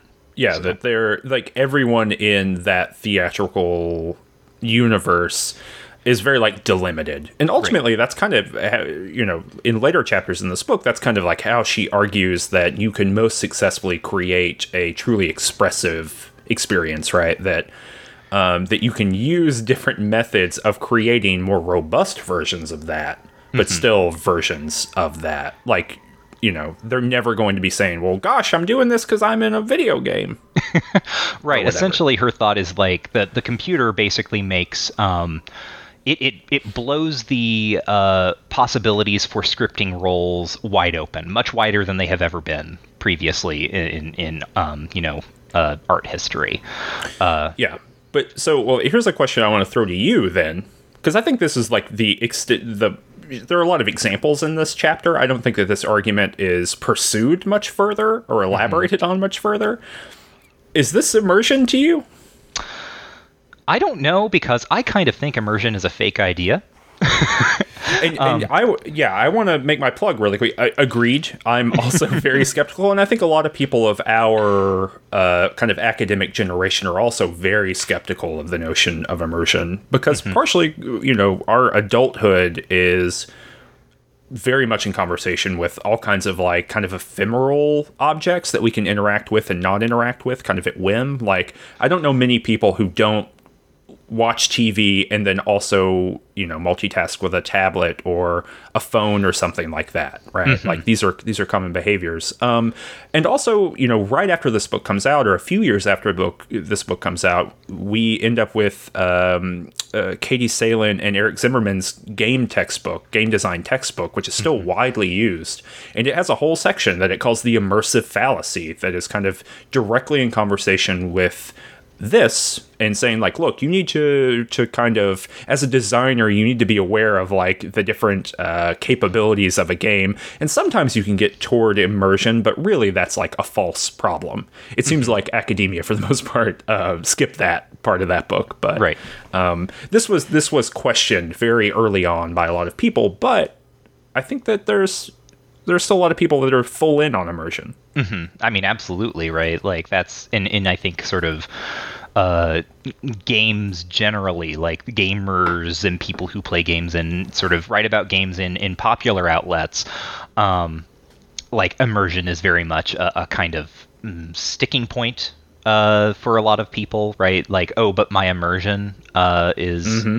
is a sort of parodic way of being of like talking about someone who is like way hung up on something that is to you, right, really not important to your experience of, of the text of the game or whatever.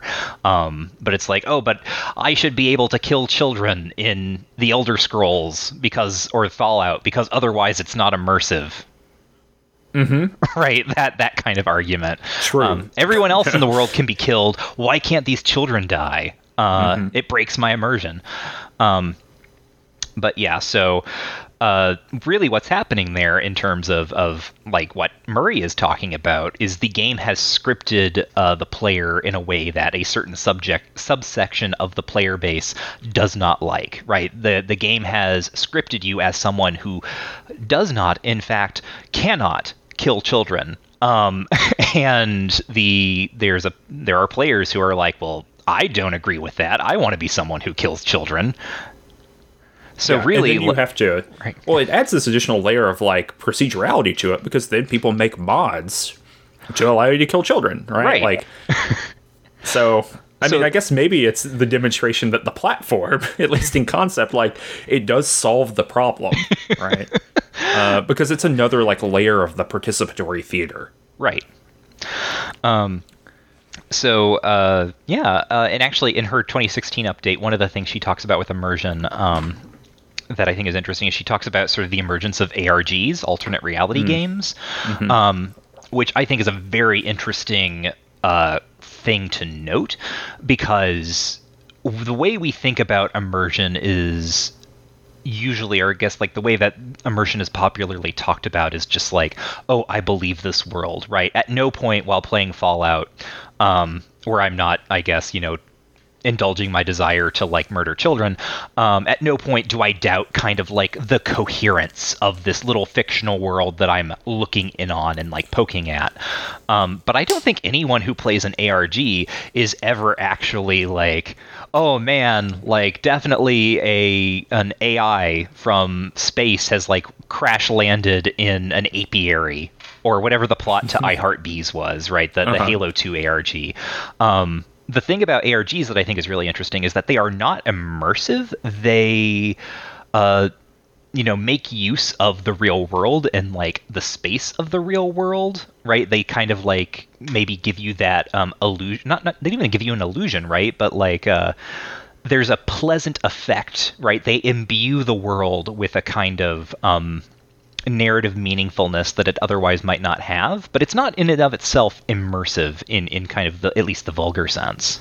Yeah, I mean, there's a weird thing too that like a lot of the way that ARGs get solved out, or like difficult parts of them get solved, is that someone figures out what the umbrella corporation is that is you know operating all these smaller LLCs that are buying up web domains, and then they just figure out what the kind of network map is, and they work forward from there.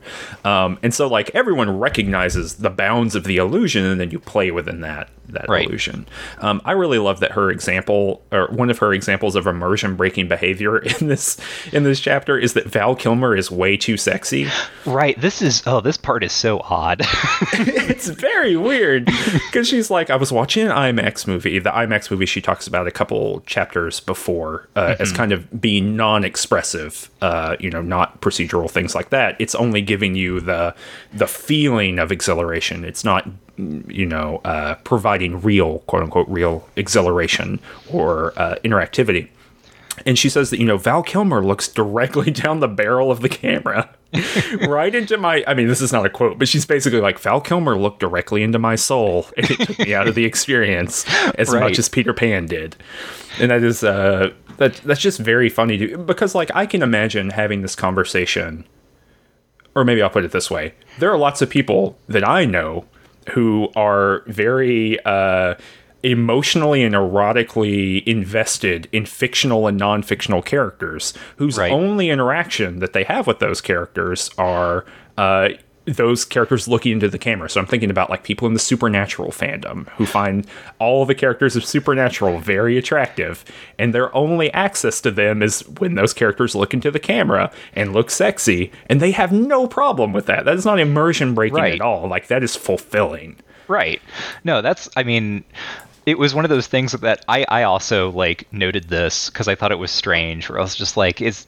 Do, do you find him less sexy when he's looking at you? Like I I agree. Like Val Kilmer, like especially like '90s Val Kilmer, like very handsome man, right? Like he was in his prime, and like I don't think him looking into the camera would have would have done No. anything. No, that does not strike me at, at, at, in my heart. right um, so yeah I, I think probably you know to some extent that's probably generational uh, in, in Yeah. terms of like you know how comfortable we are with media and how we expect to experience like screened media especially mm-hmm. um, yeah, and she also talks. The, the other thing, I just I want to throw this out here because in addition to like everything that she talks about in here, she there is a discussion of uh, the Harrison Ford film Witness, where he Yeah. goes into the witness protection program and poses as an Amish man, and it's just the right here, smack dab in the middle of this book about digital media. Um, we get we get a discussion of Harrison Ford and the sex scene in Witness, and it is just like the most incredible thing. Well, they they also that she finds his body too distracting. Like she says that Harrison Ford's body is so attractive that it literally breaks the traditional model of the film form. like it's beyond the pale for her. Yeah, I I don't know what to make of this. Other than like it's it's strange. It's it's um, very strange. But if you want to read about that, I mean, it's more of a like a lot of the examples in this. It is additive. Like she's just trying to rehearse the argument one more time for you. I mean, mm-hmm. it's a well written book in that way that it really wants to make sure that you leave every chapter having a sense of what happened. But I don't know what is added by the the thing. Right. Um, so yes, uh, moving on from things. What's interesting about these examples too, actually, this is a good segue, is that none of these are things that have to do with agency, which are kind of which is the the primary concern with what breaks immersion in participatory media, right? The idea that um, the player or interactor or what have you is going to want to do something that the game is not going to let them do, and then that's going to upset them. Um, so none of these things are participatory, right? There's no there is no point at which like Janet Murray, like herself, turned the camera into Val Kilmer's, uh, you know, dreamy eyes. Like mm-hmm. that was a thing that the film did, and it broke her immersion. Um, but the next chapter is all about agency and the ways that uh, interactors may expect uh, things to behave and how those things may or may not actually pan out for them. Um, and this ties in, uh, let's see, how does she put this? So, um, this is just a quote from her. When the things we do have tangible results, we experience the second characteristic delight of electronic environments the sense of agency. Agency is the satisfying power to take meaningful action and see the results of our decisions and choices. So the idea that, uh, as she puts it, the world of the digital world of the narrative, the text, what have you, is uh, dynamically altered in some way by your intervention into it. I, I don't know. I understand the value of the claim mm-hmm. and of like the bright line argument. Like there are things that are agential, there are things that are not. Actions that are that involve agency and actions that don't. I think that reading a book is probably the same.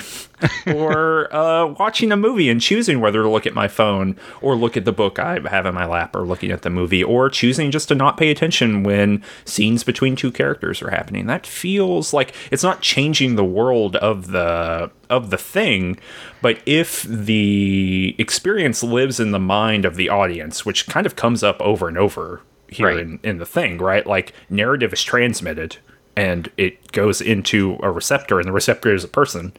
Um, if if the kind of critical moment there of reception revolves around like my choice to interact or not interact, it seems like that's happening a lot of times in a lot of different media that it, that doesn't fall under this paradigm. Right. Um, I think, and one thing you you sort of point out, right, is that this is a very universalized notion of of what agency is and what it means. Um, this kind of idea of being able to enter into a world and poke at something and see a satisfactory result is um, there's a, there's a lot of assumptions being made at, at about the the kind of person for whom this is what agency means. That this is like what we mean when we talk about agency. Uh, do you want to yeah. say more about that? I mean, I, I just think that, and I, I want to, at some point in the, you know, the next several months of us doing this podcast, I think we are, you know, I wrote a list of things, a list of books that I was interested in reading, and you have also written that, that list of books. And one of those is CLR James's Beyond the Boundary, which is mm-hmm. just, uh, like, uh, anyway, we'll talk about it at some point, but it's about, uh, the Caribbean, and it's about how, or it's about, uh, English colonies and how agency can function within the colonial structure. That's mm-hmm. the kind of big gist of it.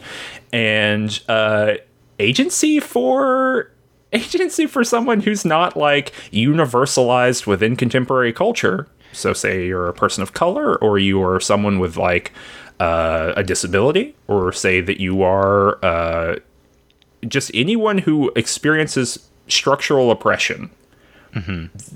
It is difficult for me to imagine agency functioning this way for them in the same way that it does for me, a white dude whose agency in the real world and agency in a video game are kind of the same in the sense of um, I can do a lot of things. Like there are very few boundaries on what is acceptable behavior for me. Right. Um, so yeah, just to kind of foreground that uh, that that idea of agency is running through here through this entire chapter through this book, um, and I don't know. It's just worth keeping in mind, especially when we think about uh, the. Uh, I don't know. Um, I, yeah, I mean, I, I, think you're right to like uh, have the kind of big question mark block Yeah. here, right? Because it's like meaningful action. It, the the framework through which you approach the very notion of meaningful action is loaded with thousands of qualifiers, right. and there's no ability to address that within this chapter. Yeah, and what I think is really interesting is that so you know just in, in- within a few pages, like this chapter goes into some weird places with what we are thinking of as meaningful action, uh, because she talks about Myst. This is kind of the chat. She talks about Myst a couple times before this. Myst the uh, game, not mist the uh, you know environmental phenomenon, um, and uh, she talks about uh, you know there are uh, there are are a couple ways that Myst can end. There is like a good ending, right, where you um, find out that the brothers are lying to you and you uh, outsmart them. Um, and then there's the ending where you listen to one of the brothers uh, and they trap you in the magic book at the very end.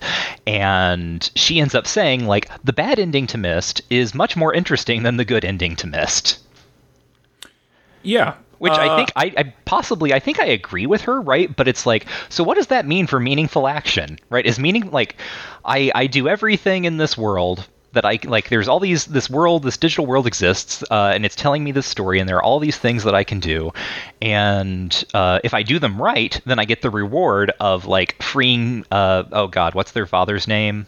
Uh, Atrus. Atrus, yes. So I get the I get the sort of reward of freeing Atrus, and uh, hooray! Right, everything's great.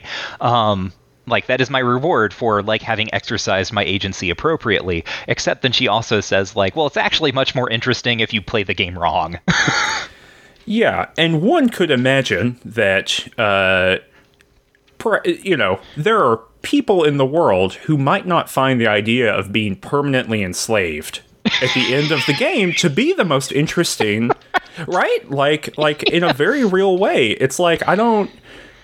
And, and also, like, I don't even know if I agree in in the macro. If we bracket all of like the very specific weird issues I have with this, I think it is much more interesting that uh, you free Atrus and then I'm sorry, spoilers for the ending of Myst. You you've had a very long time to play yeah. this game, um, but uh, Atrus comes out and literally obliterates his son's ability to leave those books. Like he traps his sons in hell and has no guilt about it over the next like three games. Um so like i think that's even more interesting. Like maybe and and that uh, you know has something to do with how she is figuring a universalizable subject who has like thrills and chills right?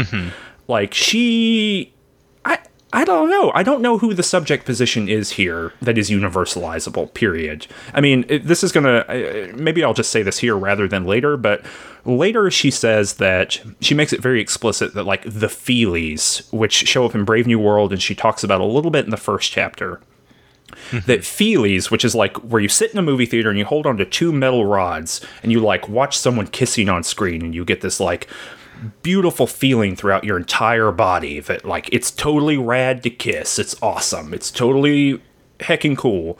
And the protagonist of that uh, of of uh Brave New World is like disgusted with it. He hates the very idea with it. He like goes home and reads a book like Right. a proper educated person would do, right? Right, right, right. Um, and she says goes like, home well, to read a goes home to read Othello. Goes home to read Shakespeare. this is important. well, goes home to read Othello too, yes, right? Like because the film that they are watching shows an interracial relationship, Oh. right? Like Oh, oh man, that's right uh, and it's like i think it's it is i don't remember if it's implied or outright said that like the the things you see in the feelies in in huxley's book brave new world like they are they are pornographic in our sense Yeah. right they are sexually Yes. explicit so he watches this feels it is disgusted has to go read othello yeah. Um. oh, Okay, but so, uh, but yeah. So she says like later on in the book, in a little in in the first chapter too, kind of very briefly, she says like.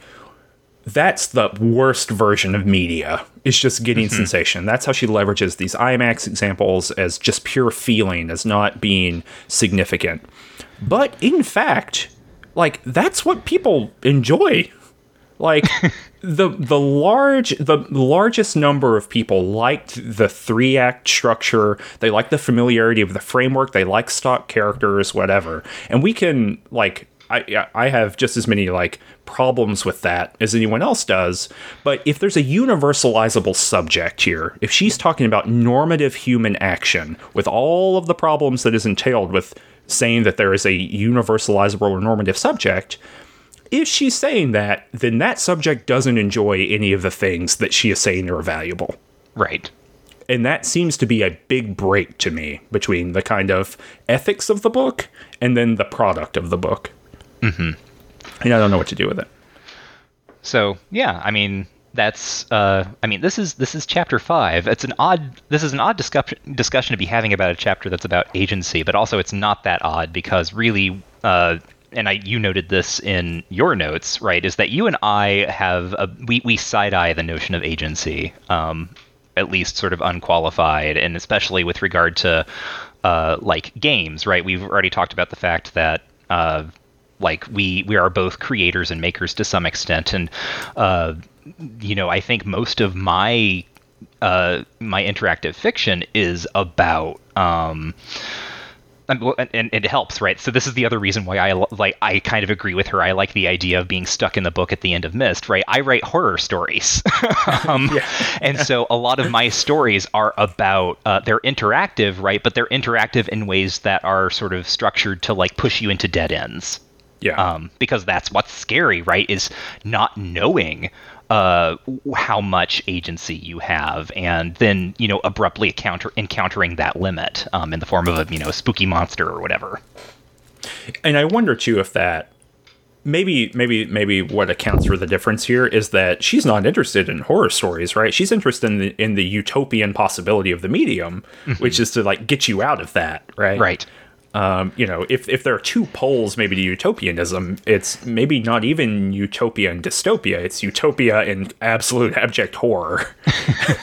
um, and I think that you tend toward the other side. But yeah, maybe that's the the reason for her that agency is so liberatory is that it is it, in its best regards uh, utopian and mm-hmm. freeing from whatever i just don't think that that freedom is unqualified ever and that freedom right. is always unqualified for her Right.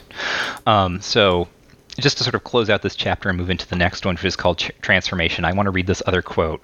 Um, so actually, I want to note one other thing. This is the chapter where she talks about Tetris. We will not have to talk about this a lot because I imagine we will talk about it at some other point.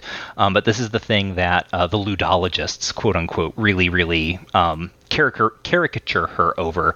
Um, is this bit late in this chapter uh, where she says uh, that um, games are symbolic drama, which is to say, uh, they are even if a game does not, on the face of it, have a narrative, um, it is uh, they are they they have us interact with them in such a way that we necessarily kind of narrativize them right the, when we talk about playing a game even if it doesn't have a story um, we talk about like we when we talk about it we tell a story about what it is like to play that game. So tetris which does not have a story um, for her becomes this symbolic drama where it is representative of like sort of like the harried life of of the um, early 90s american person, I guess, right? Mm-hmm. Like uh, constantly having to renegotiate uh, various bits and pieces of things, like trying to find time to fit things into your schedule. Um, it becomes a way of kind of transposing all of that anxiety that you experience in your day to day life on um, just putting together all of these blocks and getting them to disappear. Um, that is that is the story of Tetris, uh, and the ludologists are like, "How absurd is this?" Uh, which you you may or may not agree. I don't know, but like that's I just want to say it. We have to say it because it's the thing. The Tetris thing is the thing. Uh, and then she moves into saying. Um, so what is going to be effective in in cyber drama or what have you um, is having an author or a figure an author figure um, who uh, can uh, basically accurately understand what the interactor is going to want in terms of their ability to act, right? In terms of their agency. What is it that my player is going to need? Um, and then put together the structures necessary to uh, sort of, you know, give that experience to the player. Um, that's actually maybe sounds a little lopsided. It would more be, I would say it's more like, uh, uh, the the ideal author here is someone who knows how to script an experience that never uh, gives you reason to look off the path essentially right? Like you you it is so well designed that you never stop and think like well why can't i kill these children? Um, that's just never a question that occurs to you. Um, and so she says perhaps the next shakespeare of this world will be a great live action role playing gm who is also an expert computer scientist Great. like, I mean, maybe. Yeah. Um, so I- yeah yeah, I don't. I mean, I, that's the thing, right? Is like, it's interesting to read this and think about it in the age of like friends at the table, right? Or like the the renaissance of live action role playing. Uh, or not it's not live action role playing i guess uh, actual play is the appropriate term actual Right. play podcasts or video or streaming or anything like that where the the valorized kind of narrator narration author device right or person it didn't transform with computation like Yeah. like this didn't basically what matthew mercer does is a uh, an experienced and certainly like an evolved form of dming from 1970 right? Like we, we've learned some lessons but uh, it seems to have passed through the computational era and landed out the other side kind of unscathed in the sense of like how it works. Right. Which is interesting. Um, the things that she thought would be transformed kind of weren't as far as i'm aware. Right. Uh, that's so. This is another thing um, that is interesting to me about this book, uh, and I think really this will take us into the next chapter about transformation uh, because we're talking. So one of the things she says that is.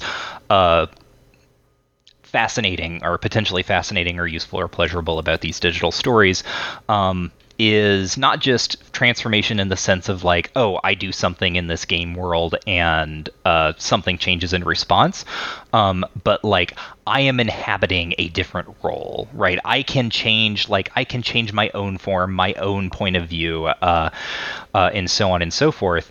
Um, and really, that's one of the things she's doing in this book is constantly kind of changing her point of view because uh, when you get right down to it, she is talking about so many things. Like, she is talking about games, she is talking about television, she is talking about film, she is talking about books. Uh, and a lot of the a lot of the ideas that she floats about the sort of changes she expects um, you know as you say like the the the kind of like authorship sort of um, uh, the the idea of authorship itself does not really change, uh, but like she is kind of correct in a lot of ways about like the ways that TV shows get marketed or like the ways that we interact with TV shows. Um, and I think that's really odd and interesting, and it also sort of points to the fact that the the media object at the center of this book never really coheres.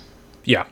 Right? Like it is it is about narrative rather than the media object Yes, and which is weird because sometimes we are talking, sometimes the book is talking about the way that the medium necessarily transforms the content that emerges from it.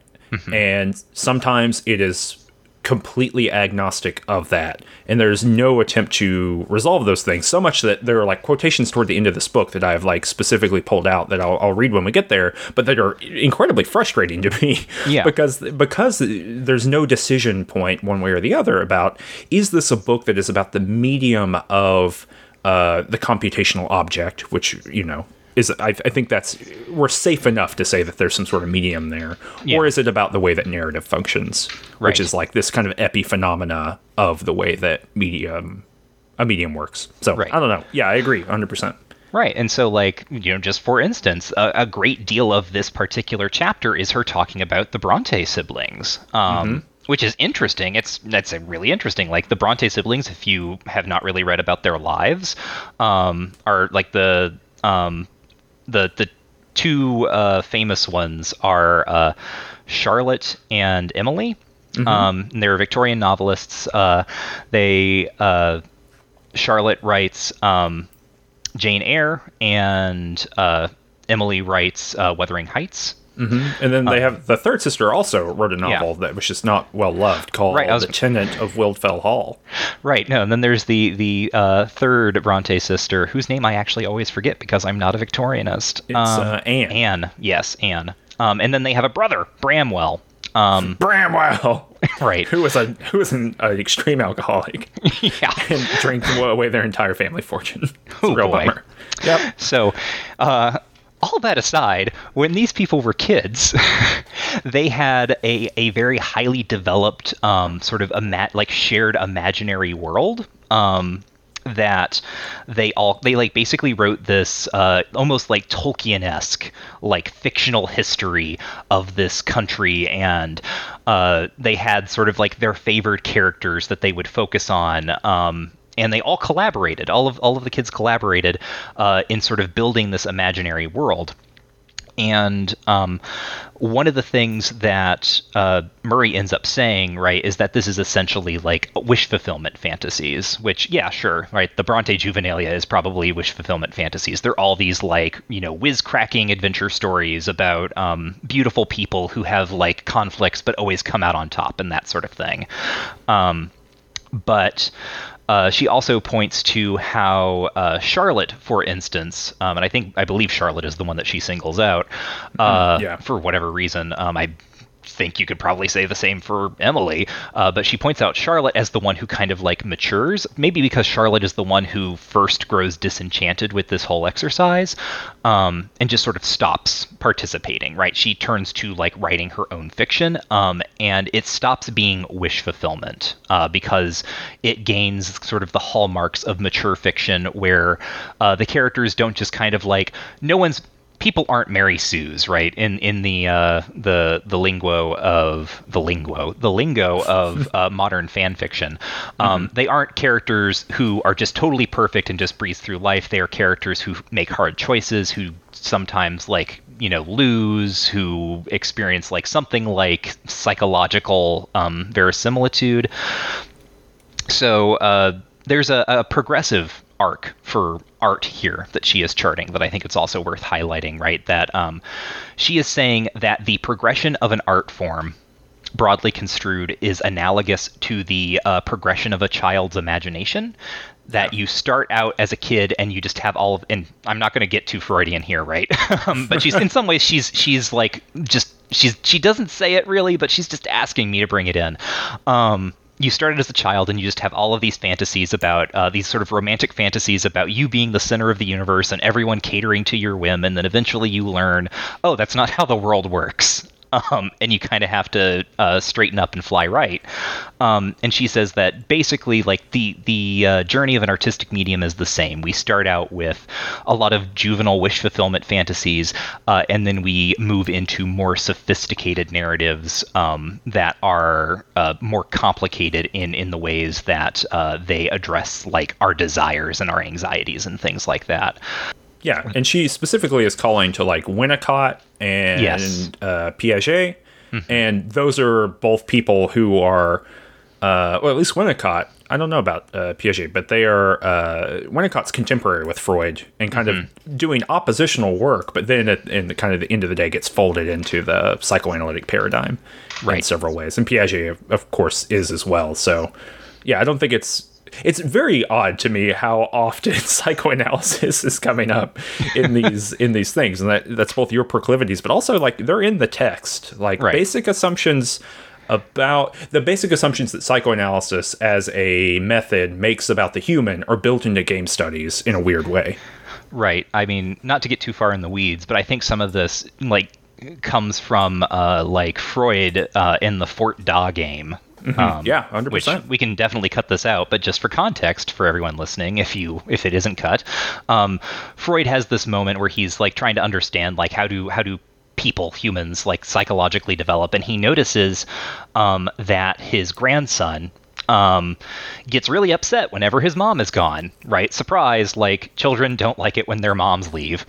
Um, but uh, sort of to fill time, basically, to kind of distract himself, uh, Freud's grandson invents this game um, where he has like a little hoop on a string, uh, and he th- like he has it, um, and he like throws it away so he can't see it or that it's like distant from him and then he pulls it closer. And as he's doing this when he uh, you know um, f- throws it he says fort! Like it's gone um, and then he pulls it close to him until he can see it and then he says da like it's there. Like so they're gone they're gone. Um, and freud uh, you know genius that he is says like oh this is really about his mother. Um, because like you know how freud understands this is like oh the child feels anxiety because the mother is gone and so he kind of like deals with this harsh world where his mother cannot always be there by creating this kind of fantasy space um, where he is in control of the object when it is there when it is not so on and so forth right Yeah. um, and in some ways this also kind of limbs the way that uh, um, Murray broadly talks about agency, right? The, the the idea of the interactor as one who thinks they're in control, but the second they realize they're not in control, that's when their immersion breaks. The second they realize they can't kill the kill the children in Fallout, that's when the immersion breaks, and that's when the Fort Da game all goes. all- That's when it just falls apart right because the thing that they are doing to manage their anxiety which is saying like oh i am this i know the rules here i know how this works no longer no longer holds Yeah. so yeah that's transformation apparently Yep. I, I this really feels like a just to to cap it off. Uh, it feels like a chapter that was just about trying to talk about the Brontes. Yes no really Like it's fun. It's fun to talk. I like them. That's fun. I I agree. Um, yeah, and so the the chapter after this uh, then sort of moves from um, transformation, whatever that might be, to the idea of the cyberbard and the multiform plot. Uh, and this is Cyberbard. Yes, cyberbard. Uh, Cyberbard. What you should do in post is go through and like digitize like that every time we say it. I'm Um, do it.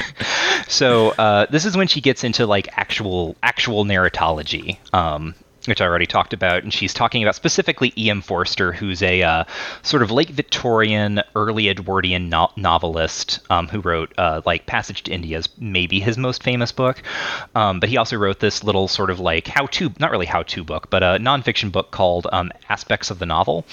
Um, where he basically talks about like here's how stories get put together and novels are written um, and uh, one of the things he does here is uh, he makes a distinction between uh, sort of plot and story that becomes very foundational for narratology.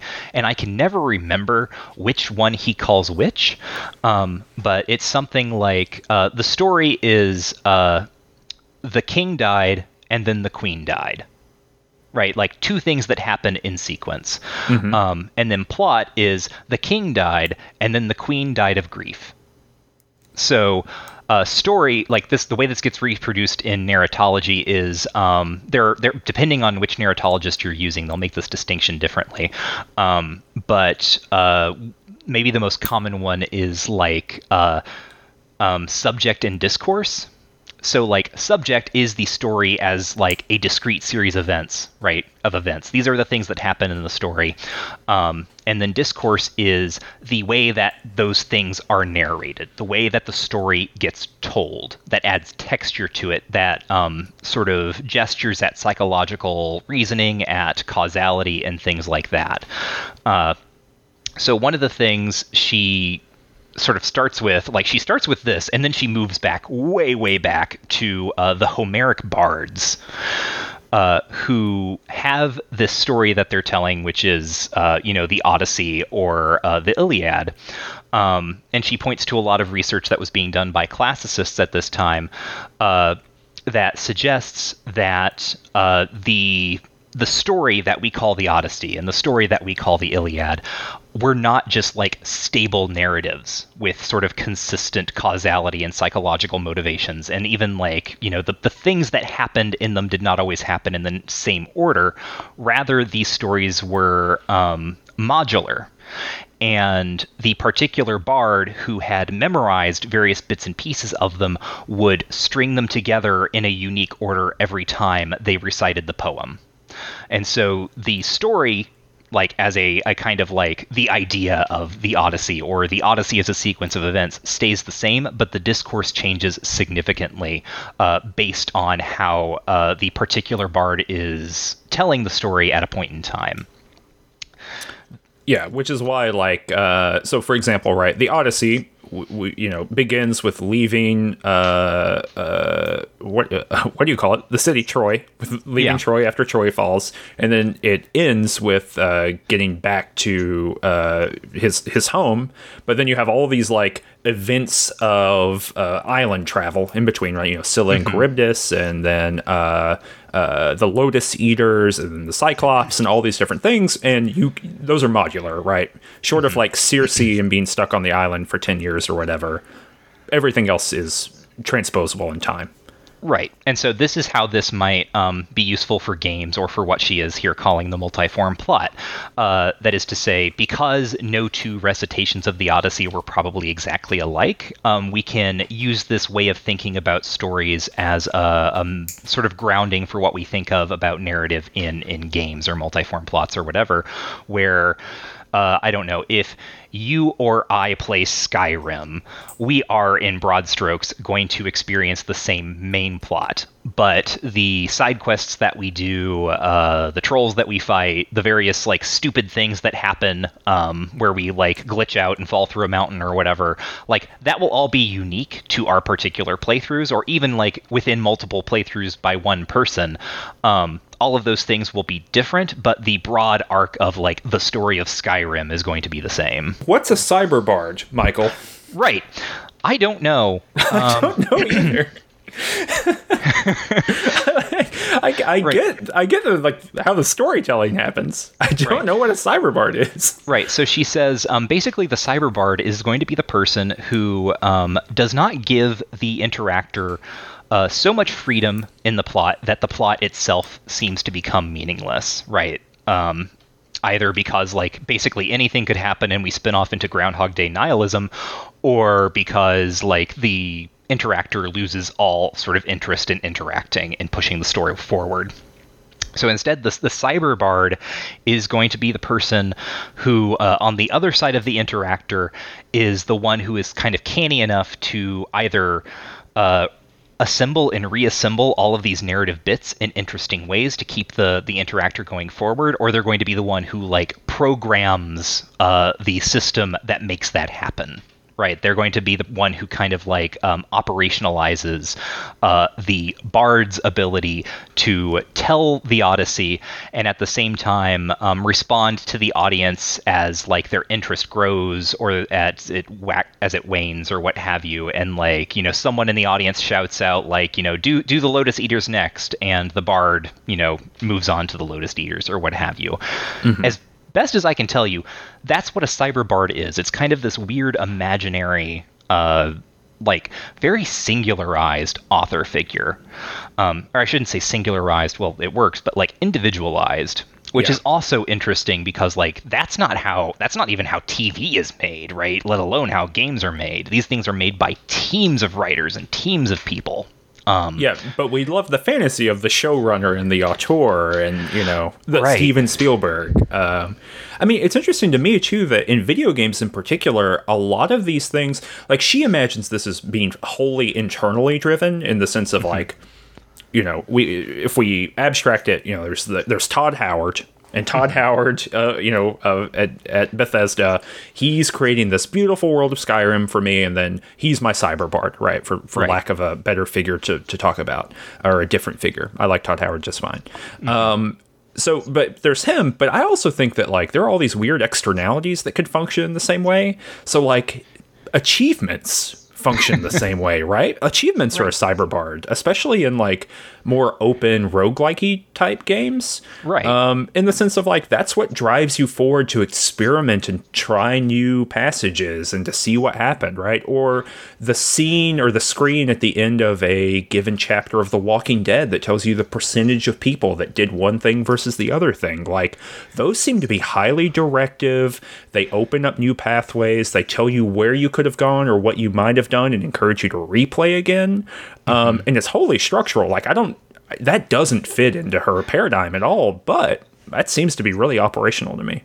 Right. No, and that's sort of that. That is that is one thing that's about her her talking about the cyberbard is that for her the cyberbard is kind of this this person who is hiding behind the stage who's like noticing everything you're doing and um, like changing the world to fit whatever story you seem to be on the verge of right? It's like the the the cyberbard for her is a a game game master right in a tabletop role playing game who you don't know is there essentially like yeah. and i'm not saying like this is like sort of the end all be all for this form but i think in the way that she's kind of like theorizing it that's kind of how she seems to be imagining it. It's um, kind of like the director in the left 4 dead games. Yes the, yeah that's a great example actually. I was trying to remember um, which game had had that that kind of like AI. So if you're not familiar with this in the Left 4 Dead games, um, there is a an AI uh, entity program, whatever. Uh, yeah, yeah, just ca- an algorithm basically. Yeah, an algorithm uh, called the Director that uh, keeps track of certain variables as your team is playing through this kind of like zombie shooter game, um, and will uh, vary certain aspects of the game accordingly, sending more types of one enemy because you seem to have uh, like you t- you have an easier time with a different kind of enemy, or you found a way to cheese it. Right? It will the game will take steps to uh, ensure that you're seeing less of that type of enemy, or what have you. Um, and one of the reasons that uh, she thinks that the idea of a cyberbard as like an individualized person is important, and I think this needs to be um, mentioned, right, is that she looks at uh, procedurally generated uh, narratives in this chapter, mm-hmm. and they're all really, really bad. they're yeah. they're they're just aren't good proc gen narratives. Um, and if you like have ever read a procedurally generated novel, of which there are many of them now, um, you know how weird and incoherent and bizarre they are. Uh, they're you know interesting as objects but maybe not interesting as narratives in in the popular sense. Um, and so she she she basically says you know a, a person is always going to have to be here uh, kind of guiding uh, the program or like making sure the program is producing things that people like rather than things that the program thinks are are acceptable. Yeah. And, and it requires i mean for her right it requires the feedback loop. Right of of interaction. Whereas like now, what's what's kind of interesting, right, is I think that we've moved away from the food feedback loop in favor of game design, and I think you know Skyrim is as good an example of this as anything else, where it's a big platter of potential experiences, and your interaction is choosing which of those you want, as opposed mm-hmm. to getting into a loop of of doing things and then being responded to. Um, Right. You know, it's not like I want this. I you know I want this um, uh, dinner option. I want the steak, and then so I get the potatoes, and then so I get the asparagus. Right. It's mm-hmm. I want steak, and I want chicken, and I want uh, I don't know the vegetarian option. That's definitely a hummus sandwich. Right. Uh, that kind of thing. uh, right. So. Um, yeah, that's that's a good point, right? Is that uh, the open world game, the idea of the open world game, uh, really changed, I think, uh, the way we experience narrative in games that uh, she she didn't really anticipate. Because I mean, like, why would she have anticipated Grand Theft Auto three? Yeah. Um, but uh, really, like, that's a thing. That's a direction that games have taken. Um, that in some way not necessarily like sidesteps the issue of the cyberbard, but it requires less of the cyberbard as being this sort of active, constantly responsive presence. Yeah. Um, so, but uh, the other thing that she talks about here is that stories, in order to be satisfying, have to have a quote uh, moral physics uh, mm-hmm. that attach action to consequence. Um, so in some ways, this touches on this issue of agency that we've already talked about, uh, where for like the stories to really matter, uh, to the to the interactor. Um, there has to be a sense of like, okay, I did this, and then this happened in the world of the game as a response. Um, or because of what I did, and it makes sense to me. It feels justifiable or justified. Um, and that's why she says that we need to have the author there so we can have that conscious selection uh, i'm quoting now conscious selection juxtaposition and arrangement of elements by the author um, in order to give essentially like another human a human sense of uh, of this like moral physics. Um, and what is interesting about this i think is that like no? Um, Yeah. or or rather like uh, this is a thing that games are still grappling with when um, for instance grand theft auto 5 they resolve the issue of you being um, this person who sometimes like helps people and then sometimes like pulls out a rocket launcher on main street and just shoots every single pedestrian you can find. Uh, they resolve that in grand theft auto 5 by having three different player characters who represent kind of three different modes of interacting with the world. Um, and they do different types of things when you are playing as them. Uh, what I'm saying is, uh, it's also like it's Nathan Drake in the Uncharted games, where you're just this like aw shucks like you know guy who has lots of quips and he's witty and charming and handsome, and also man does he love to shoot hundreds upon hundreds of people. um, so uh, yeah like i think there's there's something here. I, I don't necessarily like the phrase moral physics. To me it seems more like metaphysics. Uh, but anyway right this is this is still a thing that troubles the way that we extract narratives or experience narratives in games because you know you could Yeah. say that uncharted uh, he's not actually shooting that many people. Uh, like that's allegorical right? Like Yeah. that's that's just to signify between these parts of the plot nathan drake did some sneaking and had to shoot some people Yeah, I I think at some point we will. I don't know when this is, but uh, Miguel Sicart's The Ethics of Computer Games, um, which has a kind of a. Fa- I mean, he, he kind of begins from the position of virtue ethics, which I think is a very strange place to. Ooh, to yeah, that is Yeah, odd. to, to start with thinking about ethics in a general way. Um, but that he talks specifically about that kind of relationship to Grand Theft Auto. And it's in this kind of, at the very beginning of this, this episode, when I was talking about the kind of first big wave of game studies that came out, you know, after whatever this is. Um, he's a part of that. And I, I think we'll read that at some point. It's uh, foundational enough. And he's kind of continually iterated on that argument in different ways. Yeah. But so if you're a listener and you want to kind of get way ahead of the ball, that's a, a very readable and very interesting book that, I mean, I don't fully agree with the whole thing, but it certainly is coming at this question from a way different angle that is at least appreciated in its method. But uh, yeah, that's a book worth looking at. Right. So, um, right. This is, uh, yeah. This this is this is where the book I think kind of gets weird, and I mean like weirder than weirder in ways that it has not been weird up to this point. Um, one is that like structurally, I'm not sure where we're going, uh, because we've talked about transformation, and now we're talking about cyberbards and multiform plots, um, and we have a lot of like she talks a lot about uh um, you know, sort of stories that are variations on a theme, which we've, we've already discussed with like the Odyssey and the Iliad, but she also touches on like Joseph Campbell, Hero with a Thousand Faces, um, uh, Russian formalism, and Vladimir Propp, who uh, reads basically every single Russian fairy tale that he can find, and then he like systematizes them and finds like recurrent plot plot structures, recurrent elements, and he kind of like you know uses this huge body of data to uh, break the idea of the Russian fairy tale and its narrative into a, a kind of um, database essentially from which new stories could be assembled. Uh, and then, of course, the the necessity of a person to kind of do this assembling, at least for Murray.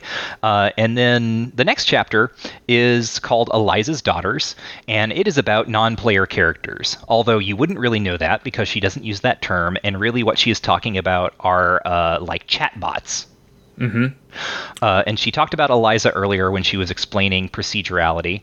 Um, but uh, for those you know unfamiliar, um, Eliza is the if not the first, at least sort of the first notable uh, like chatbot program, essentially, who was um, which you know she was programmed to uh, be a kind of like uh, coy therapeutic like presence, right? She responds to uh, user input and like asks questions based on certain keywords and so on and so forth. If you've ever talked to a chatbot, then you know what Eliza is. Um, and then this chapter, uh, Eliza's daughters, it just goes totally into weird places where she starts speculating about how um, basically chatbots could be the future of non-player characters um, and sort of like thinking about ways that chatbots can be made to be more realistic and believable. And it's maybe one of the chapters that has aged sort of the least well because um, we don't really talk about chatbots anymore. And on the other hand, she kind of predicts like Siri and Alexa in some ways. Yeah, I mean, it's kind of yeah, it's it's aged poorly because like this is all basic information about the way that chatbots might work. Like if you today sat down with someone in computer science or if you're in computer science yourself and you just like wrote down some thoughts about like how basic chatbot functions worked and then extrapolated based on current technology what you could do with that, then you would get to the same place. I don't know if there's a an argument in this chapter so much as there's just like some good thinking about where that could go. Because like eliza right the way that eliza works is is uh you know you sit down and she says how are you today? And you say i'm too hot. And she says tell me about hot. And you say oh it's because my heating is on. They say she says wow tell me about your heating Yeah. and right. Or, or she'd probably say like tell me about my heating. And you'd be like eliza i don't know if you're hot. She'd be like i don't know either. Maybe my temperature is too big you know. She would respond based on a very limited set of words on her end and then mostly just reusing the words that you used. And then Right. if you just sit down and you think well where could that go you, I think you get to the same place as she does here. I do like the discussion of flat versus round characters. Do you want to talk more about that or? Yeah, I can't talk about that. So she says that like Eliza is like a flat character, um, and that she she has a very limited purview of what she could experience, talk about things like that.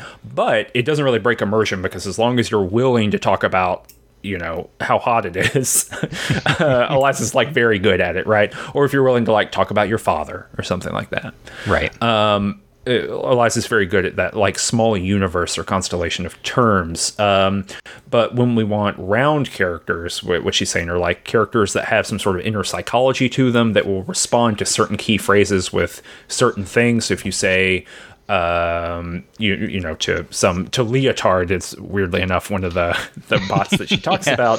But if you say to Lyotard, you say, "Oh, I hate postmodernism," he'll go, "Postmodernism is great." Right? He'll have an opinion on that, but Right. with an opinion and with a kind of psychology comes a higher burden of proof as to uh, what a real response is, right? So Right. she just says that there's a friction that happens with those rounder characters that you don't have with flat ones. And video games, for the most part, have skipped all this by just pre writing everything and then curtailing your responses. Uh, I mean, you don't. In 99.999% of contemporary video games, you don't even have the ability to type anything in, right? It's all pre arranged. So Right. we don't, this is like a non issue. Right. I would say like, and she talks about this um, in her 2016 updates, but like sort of the best realization of the things she talks about here is um, Emily Short's piece of interactive fiction, Galatea. Yeah, Um, yeah. Which is like presented as just a long conversation with a single NPC. Uh, and um, sort of like having a back and forth with her, uh, and uh, you know like that's the story is is like the way that you learn about her and uh, the world that you are i guess implicitly inhabiting together um, based on the conversation that you have Yeah, and I mean, there's there's in some ways that's cheating, right? uh, because right, Emily Short comes out of the uh, interactive fiction community, like the experimental interactive fiction community. She's been doing a huge amount of work for what 15 20 Yeah. years Yeah. like an immense amount of time she's in conversation with the same mit crowd that that uh, murray is pulling like this kind of generalized information from you know the experimental people working there um, and so in some ways it's like yeah that fulfilled the promise because she is in the same group of people who are all trying to implement the the set of solutions, right? So right and also it's like it's it's one thing and the entire story is about talking to this one character so Yeah. it has not been like we do not have a a game that is full of galateas right um, exactly. Uh, and it's worth like I encourage everyone, please go like look at Emily Short's work. It is Right, yes. fascinating and brilliant and truly like form pushing um, in in a lot of ways. yeah um, yeah so i mean that's like that's the chapter on npcs and dialogue and chatbots uh, and then we move into as i said this is where the book gets a little odd because now we're going to talk about digital tv and emerging formats of cyber drama Great. Um, yep. and uh, it, I mean, it's it's there on the tin. Uh, this chapter is about digital TV. Um, she anticipates the smartphone by quoting um, what's his face, the guy who predicts that there are going to be smartphones. I can't remember his name, but that computer scientist who basically says uh, in the 80s, I think, like you know, you know, you want my vision of the future. Uh, a telephone, a TV, and a computer are all going to become the same thing. Uh, and she basically takes that idea and she's like, "What would the world look like if if this were true?" Um, and so she imagines uh, um, basically TV dramas that extend beyond the the TV set, uh, and she calls this uh, instead of serial fiction or like a serial television series, she calls it hyper serial. Um, and I believe you said uh, in your notes that this seems like hell. yeah, I mean, it does, right? Yeah. So, I mean, the idea of so this is this is, I think, a critical part of this. She, in all of the kind of fabulation of the future that she does, she does not ever get to social media. Mm-hmm. Like she never anticipates, and this is not her fault. Like I, like this is not a critique of of, Right. of, of the argument, like- but she never gets to a place where she's she's like, oh shit, people might all be connected all the time talking about the things that they enjoy.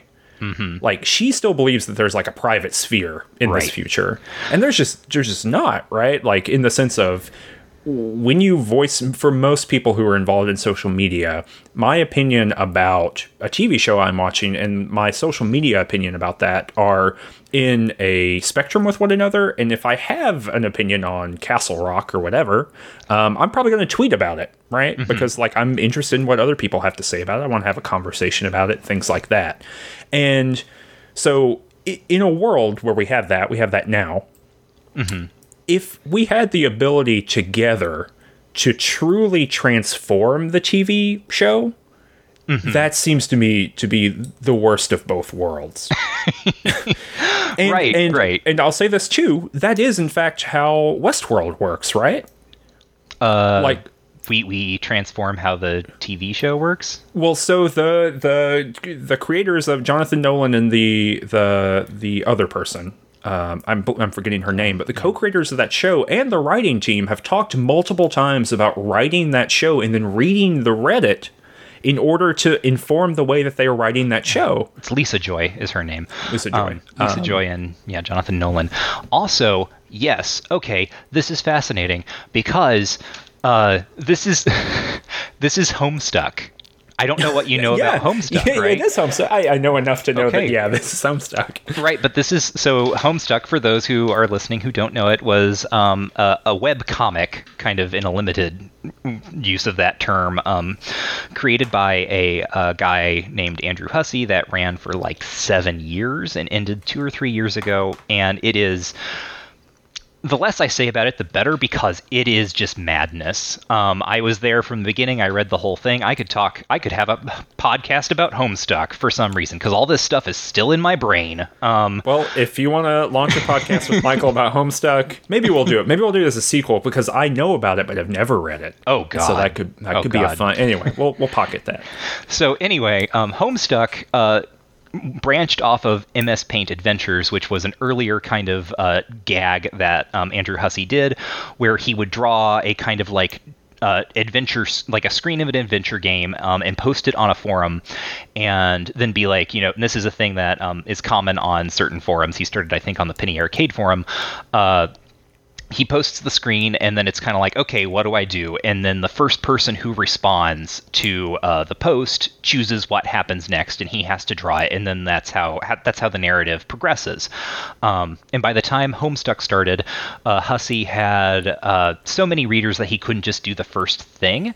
Um, and eventually after a while he had in the in the in the comic a meteor hit the character's house and blew up the input box that readers were using to control the story. Um, and from that point on, what he did uh, was he would read the forums when people were like speculating and creating fan theories, and he would incorporate the fan theories that he liked. Uh, and the plot uh, very, very quickly escalated into um, just the most amazingly bizarre inside baseball that you can imagine because it was like literally every person's theory uh, was being like pulled into the grand man- meta narrative. so uh, yeah, and in in response to uh, your comment, yes, it was hell, right? Reading yeah, home, I mean... reading Homestuck and dealing with other people reading Homestuck was hell. Like it was the worst because everyone was like, "Oh, I hate this character and I really love this character," and people were like waging all out war on each other on the forums over where uh, who which characters should be romantically involved and which ones shouldn't, and so on and so forth. Um, yeah, no, it was bad. It was real bad. it's weird yeah, because it was like, very formative for me, but it was bad. yeah, the, the, because like the the Blue Skies version, right? The the full utopian horizon version is like this will finally allow for the most fulfilling story possible.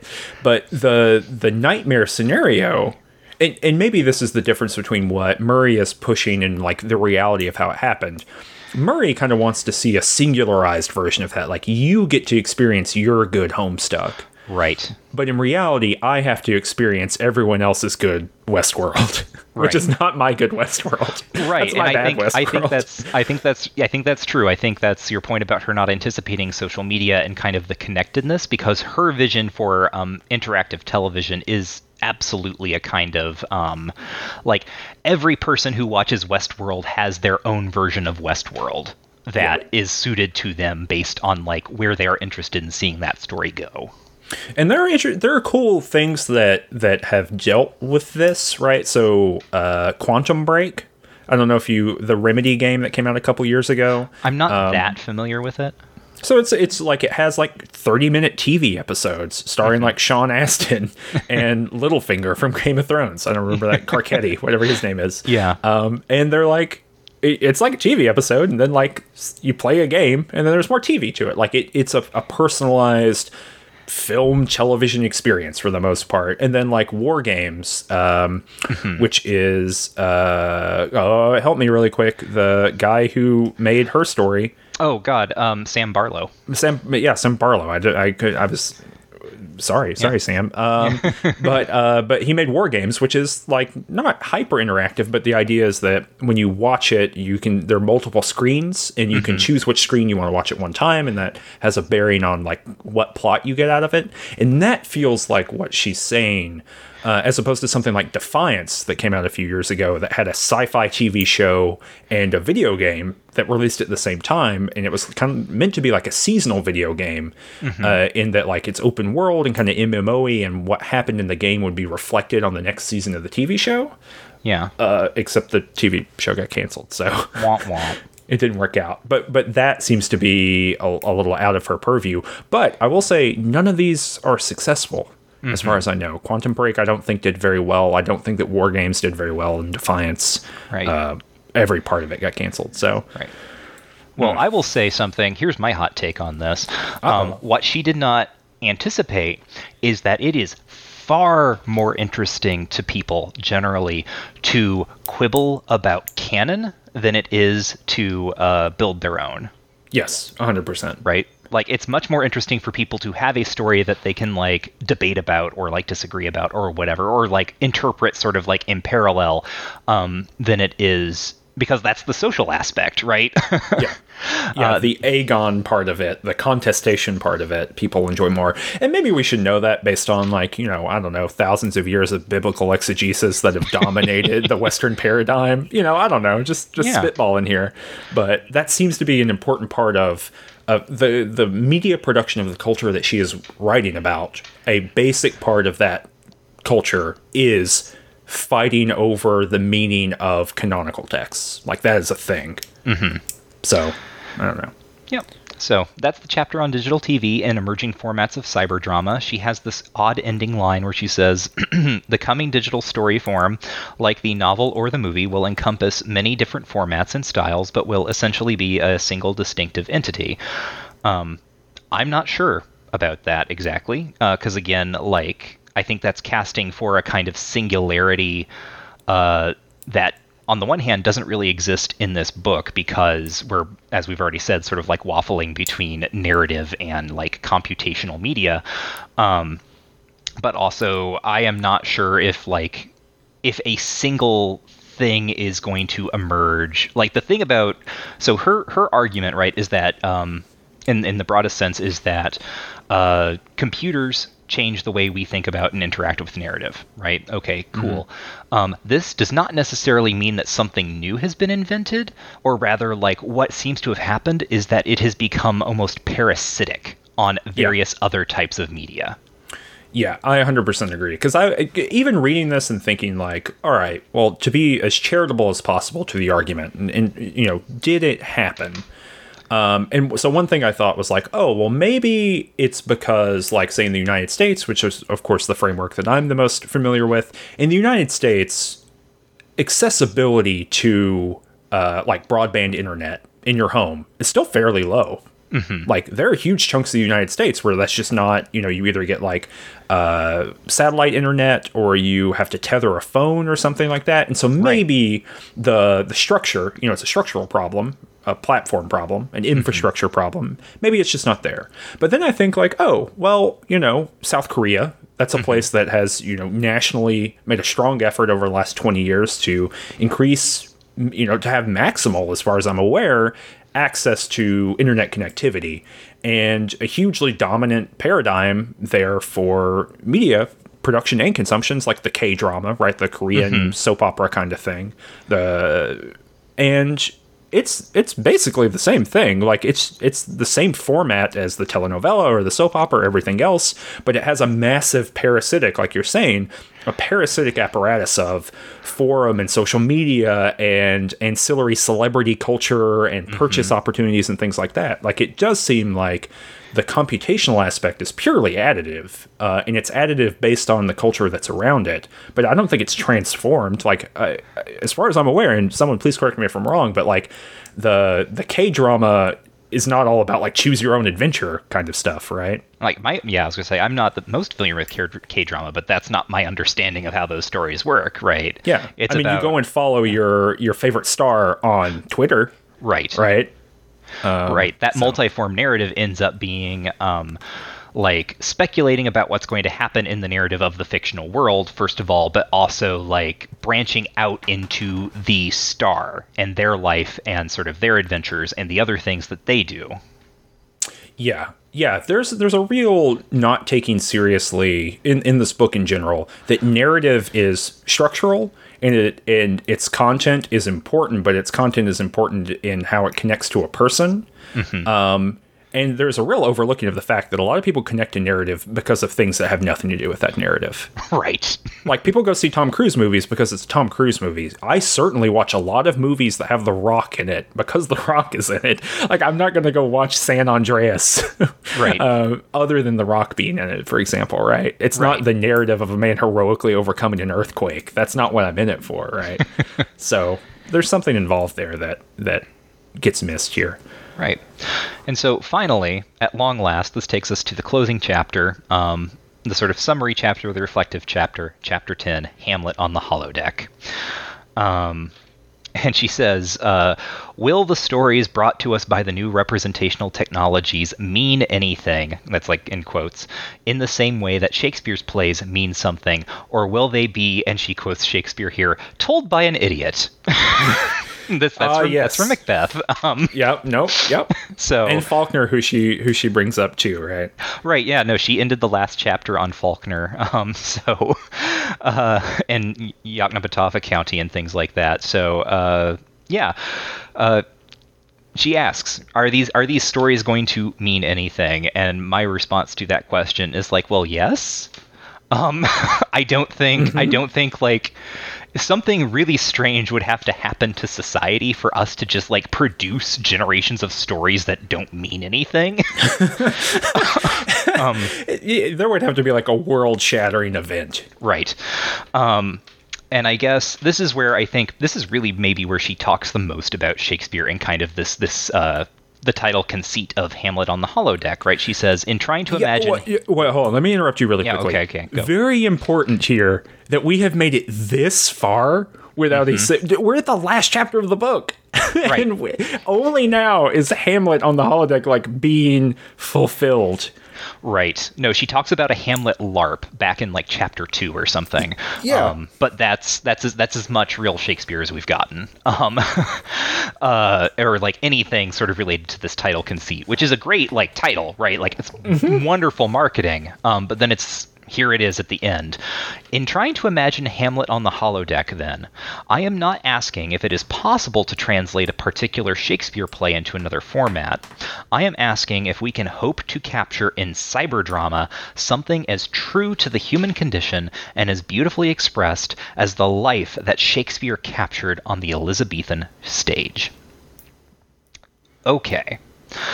Um, There's a lot of assumptions built into that, huh? I mean, there, there are lots of assumptions, yes. Uh, and I, again, sort of my answer here is like, yeah, of course we can use like technology and digital media to, uh, to like tell cool and interesting and meaningful stories. And I think part of it, uh, for for Murray at least, right, as she's writing in the mid '90s when um, people aren't really sure what to do with all of this digital technology, and there still has to be a case made for it being useful um, or in some way like narratively important.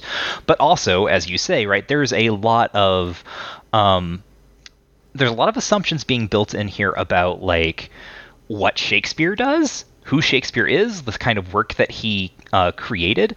Because, like, first of all, like you can't really say that like Shakespeare was setting out to uh, capture the beautiful expressions of the human condition. Um, like you know first and foremost like what we know historically is he was a businessman. Uh, he was part of this theater company and you know he he wrote plays that brought people into the theater.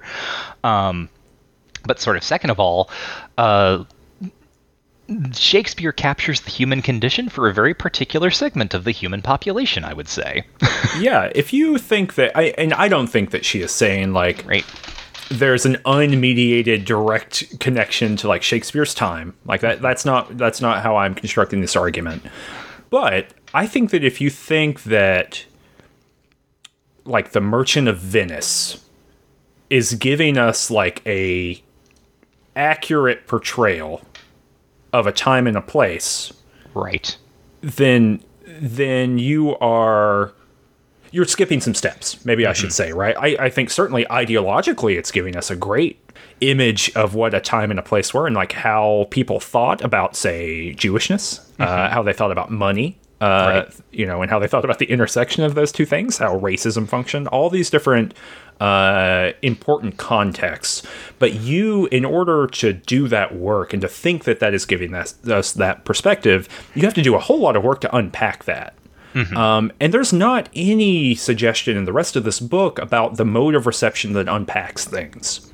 yeah Like there is not, and and uh, maybe this is the the part where I read my my like truly mind blowing. I can't believe this is in this book.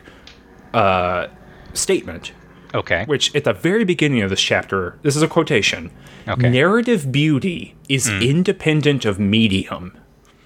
And the argument, I think, like, I don't think it's a stretch to say that that also entails that narrative beauty is narrative beauty. Like, this is an essential platonic from the heavens, capital T truth that mm-hmm. then instantiates itself in different places. I don't agree with that model of narrative, of thinking about narrative and what it does. Yeah, no, I mean, absolutely, absolutely not, right? This is taking narrative beauty as an end in of itself, uh, which even if you wanted to do that, right, there's a, uh, there are necessarily going to be politics that are going to attach to that kind of aestheticism. Um, and yeah, like, like sure narrative is a thing that happens in multiple media um, and people like narratives in many different media uh, but that isn't to say that narrative beauty is independent of media, because I think I think if that were true, right, it would be very easy to take something that we think is a beautiful narrative, and just because it's here, right, let's take Hamlet, um, and then make a uh, video game out of it that tells the exact same story, and it's it's just as beautiful, right? And that's absolutely not the case.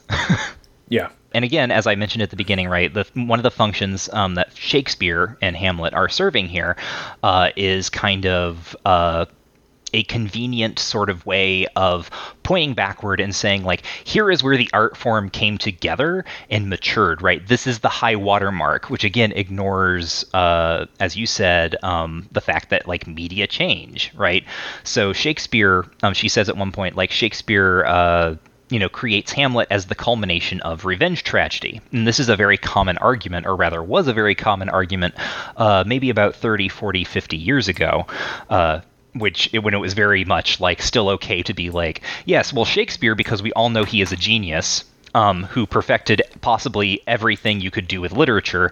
Uh, of course, he he took the Elizabethan genre of revenge tragedy and he made the best possible revenge tragedy you could make, and then it was over, right? Um, well, really, he, he, Shakespeare writes Hamlet.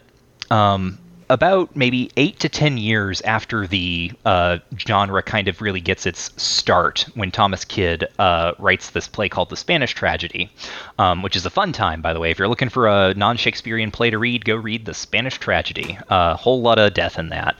Uh, anyway, Shakespeare, you know, about 10 years later, uh, you know, participates in this thriving little subgenre and writes a play that is called Hamlet that is probably pretty good. Um, the textuality of Hamlet gets very complicated here, but nevertheless, to act like he culminated the genre, right? That he like fixed it and like finished it with Hamlet ignores the fact that uh, people kept writing revenge tragedies for another 30 years, and they are mm-hmm. very different from Hamlet, right? are they better than Hamlet? Uh, it depends on what you're looking for, right? For instance, the Duchess of Malfi sometimes gets classified as, as a kind of revenge hmm. play, um, yeah. and I really, really like the Duchess of Malfi. Um, I also wonder, like, too, like uh, there becomes this is why you know at the very beginning of this and throughout, I've been kind of pushing on reception because, like, Hamlet survived, and it survived because of you know very particular contingent qualities and things that happened, right? Like mm-hmm. folios are produced and things like that. Um, but like uh, i mean you i think we have to begin asking questions about like how many people saw it how influential is it in the sense mm-hmm. of like how many people are directly responding to it as opposed to like responding to a big cluster of things that you're pointing to like all of those right. things seem very important to me when we talk about like the the landing of a particular text Right, and that's that's where things get very complicated, especially with Shakespeare, um, because in his particular moment, um, like the things, for instance, that I, w- I would say, and you know, there may be some other early modernists listening who will uh, correct me on this, um, but my sense of it um, is that the the plays that most people are talking about uh, that Shakespeare is writing, sort of in the moment, like the things that people talk about, sort of more than usual, right? More than saying like, "Oh, I saw this play," um, uh, are the history plays right? Those are the things mm-hmm. that pe- that tend to like come up again in people's conversations in the other plays that other writers are producing. Um, these are the like those are the plays that are, become like noticeable as like oh this this character in this other play is obviously parodying um, Henry V, right? Mm. Like, uh, and that's not to say that there is no Hamlet, right, in the moment. Um, but uh, in terms of, like it seems Hamlet seems a little more inside baseball, right? Hamlet instantiates a kind of character type of um, the sort of like the revenger who is supposed to kill someone uh, but also like has these like philosophical asides which even even Hieronimo who is the the revenger in um, the Spanish tragedy he has like this sort of you know thinking like oh is it right for me to take revenge? Like what happens to my soul? All that sort of stuff. Um, but Hamlet makes that kind of he, Hamlet is very weird as a character um, because he will have those moments and then he will like uh, run around the stage screaming while pulling down his pants because he's pretending to be insane. Hieronimo is hmm. also pretending to be insane, but he doesn't do it like Hamlet. Hamlet does it in this way where he like counter poises like uh, sort of tragic and comedic conventions for acting um, in a way that uh, is very very odd uh, and sort hmm. of like what makes that character maybe more unique and what could have been uh, the product of writing for a particular actor or an acting troupe, right? Which we right. know is is part of like the uh, the circulation that's around or the context that's around Shakespeare writing that, right? And right. that's not. It, it, just troubles the, the the great work or the culmination, right? Right. When, when it's like, oh, it's really fun. People love it when that dude pulls his pants down. Right. So and so Hamlet's like, going to do it. Yeah, and so she says, you know, like what Hamlet does is it takes the theater, um, and it Shakespeare um, makes the soliloquy, right? This like soliloquies had existed before, but they were just used for uh, the the villain to like turn to the audience and be like, oh, and now here's all of the evil stuff I am going to do, and now just watch. Basically, like this parody of Richard III, um, Shakespeare's Richard III. Um, but this and this is this in and of itself is an old argument in in sort of traditionalist Shakespeare criticism, right? That he creates um, basically the he uses the soliloquy to uh, create the idea of the modern individual, right, as sort of self-reflexive. The way that Harold Bloom puts it is that mm-hmm. the thing that Shakespeare's characters do that no other characters on the early modern stage do is when they talk, they hear themselves, right? They respond to the things that they are saying, and not in like a like in a conscious way, but like they will be in the middle of a statement and they will change train change their train of thought because they realize that they like something has occurred to them.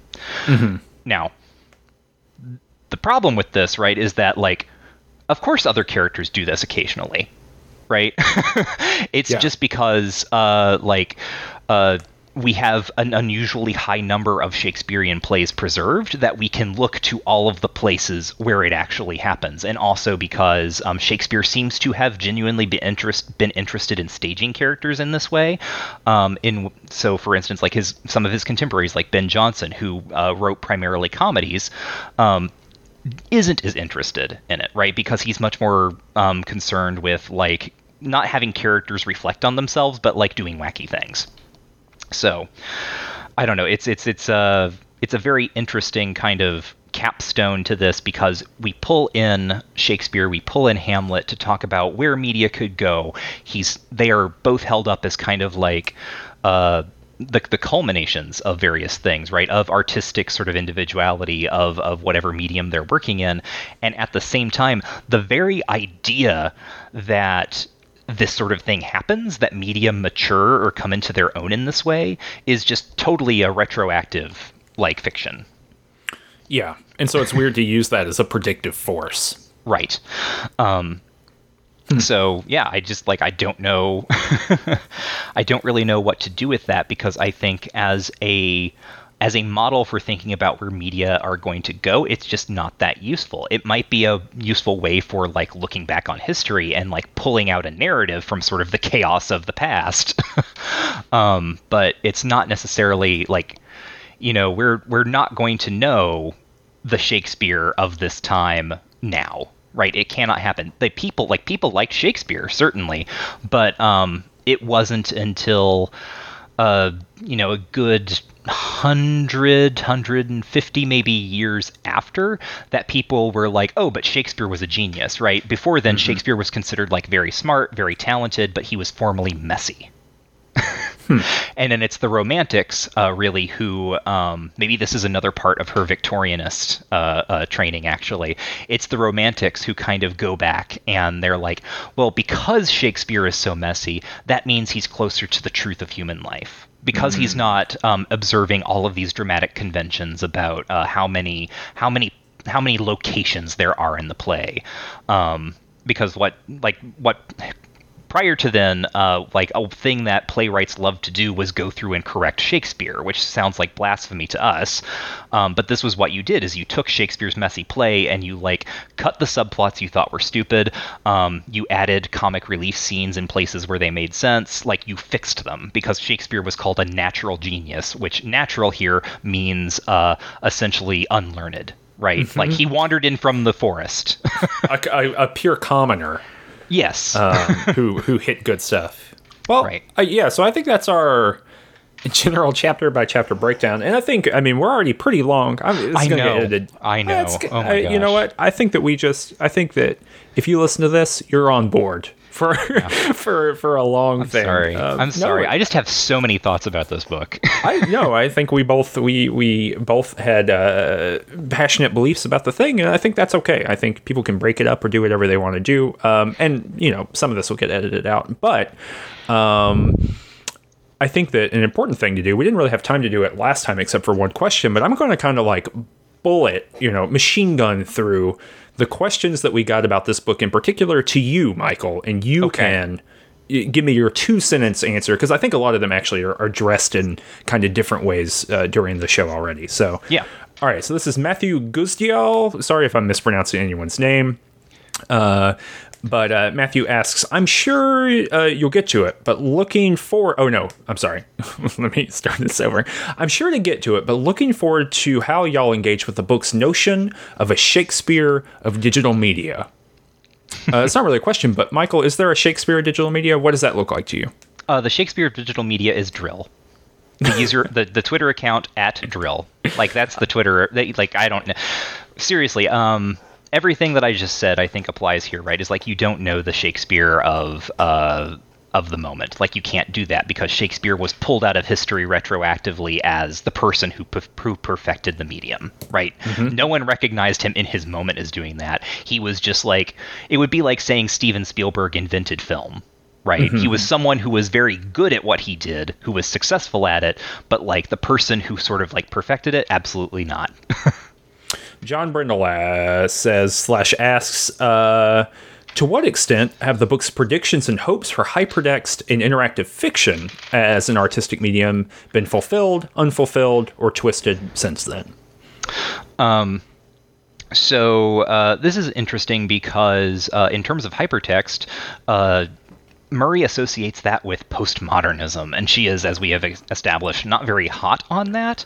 Nevertheless, uh, I feel like post or postmodernism. Um, I think actually hypertext is the way that most people now approach IF, rather than uh, straight up like uh, parser fiction or something like that. There's an accessibility to hypertext, contrary to kind of what uh, Murray is suggesting, um, especially with the advent of things like Twine.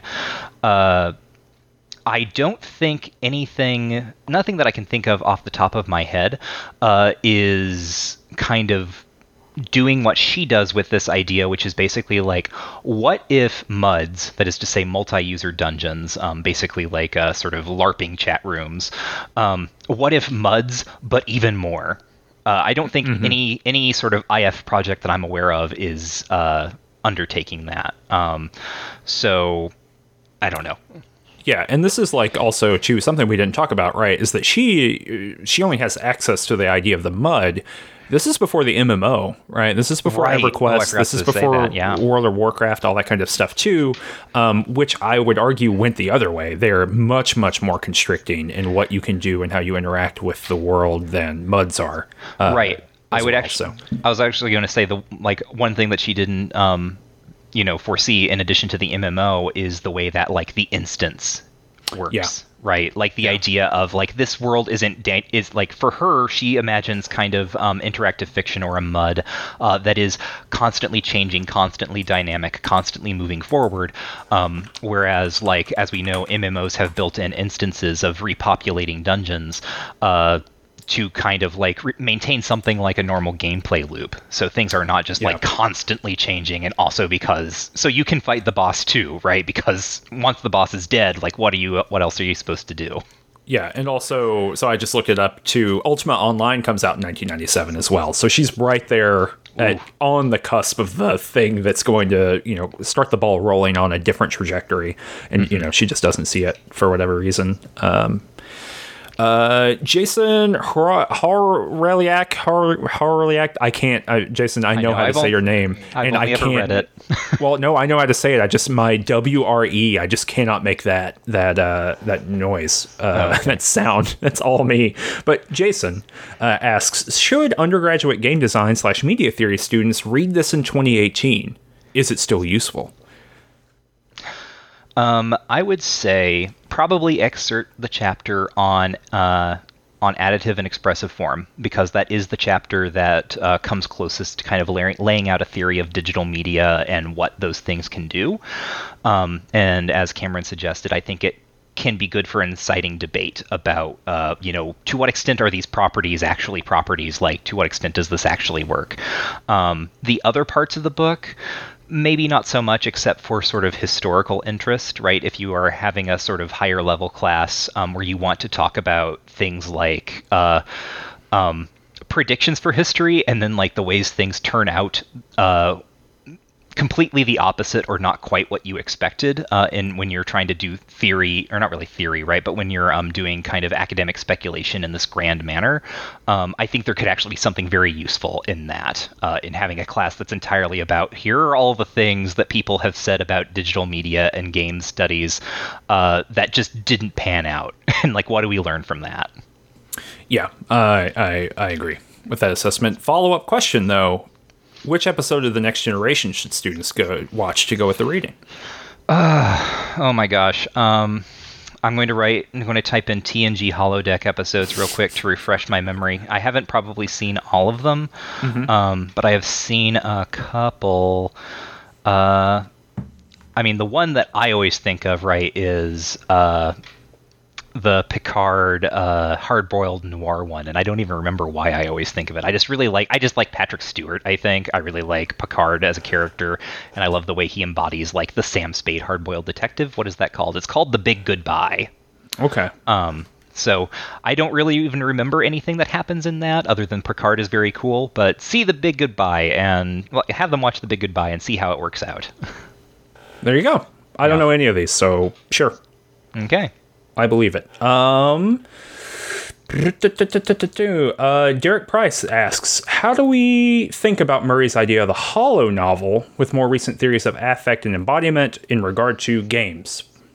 So I think one of the things that is interesting about uh, one of the things that Murray does with sort of the, the idea of the holonovel um, is she's trying to work uh, games generally away from uh, sort of simple uh, like good bad end states right? Like you won the game or you lost the game or what have you.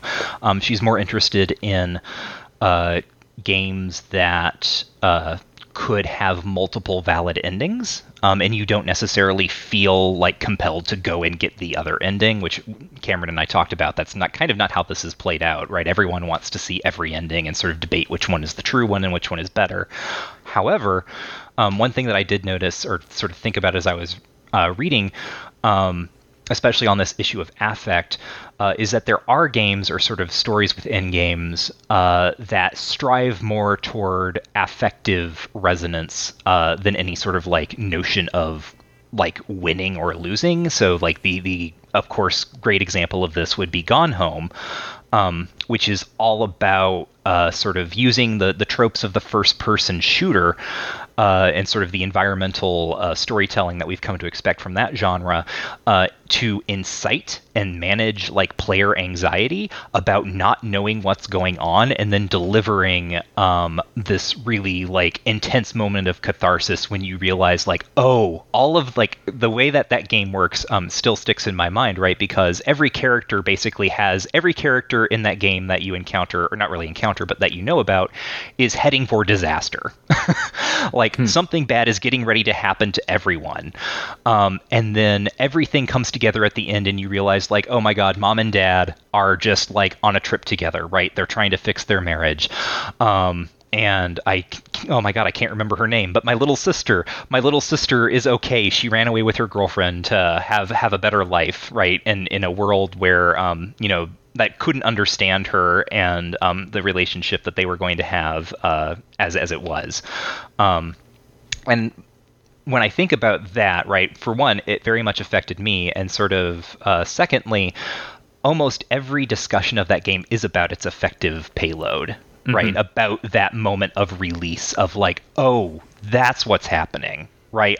I finally understand. And um, to some extent, like Fullbright's follow up game of Tacoma is similar, right? These characters are all heading toward disaster. Um, and uh, then you find out, like, exa- actually how things worked. Um, so I think to some extent, right, that is is something that speaks to Murray's idea of the holonovel. At the same time, she would very I think as she's thinking about it in this book, it would be holonovels would have multiple endings. But notably, the two examples that I've come up with are uh, very highly structured stories with single endings.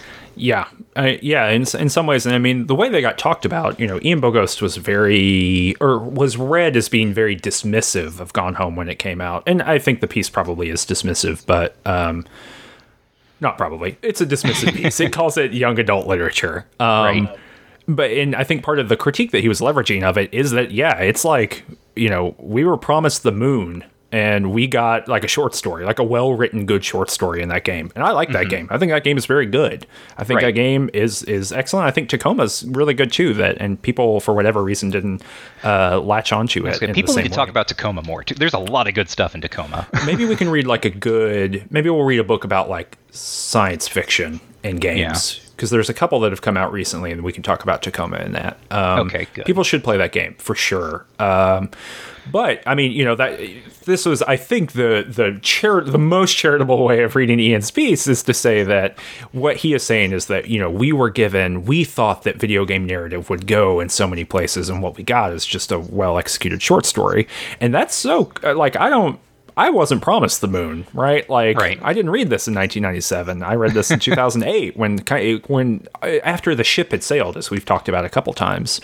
Um, so so maybe that's it. You know, maybe maybe that's part of it, right? That the at the end of the day, the well executed traditional narrative, as far as like structurally traditional narrative, is just as fulfilling, like on an affective level, um, you know, it, it clicks all the right Spinozan buttons. Uh, mm-hmm. it, you know, it's the good affects or whatever. Um, it, it does that enough that that um, the formal experimental changes that Murray wanted just aren't necessary right. Um, for fulfillment. Right.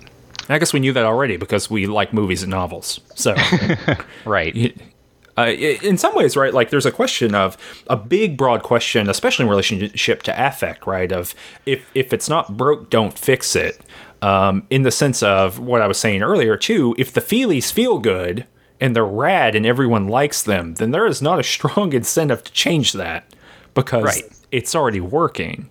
Um, and you know, uh, I'm I'm very deep in the affect literature, and I know that you are as well, and, and kind of mm-hmm. like the philosophical tradition behind it. And the watchword of Spinoza on down is, or maybe not watchword, but the, the consistency of that is that affect kind of moves like water. It's the path of least resistance always, mm-hmm. um, both positively and negatively.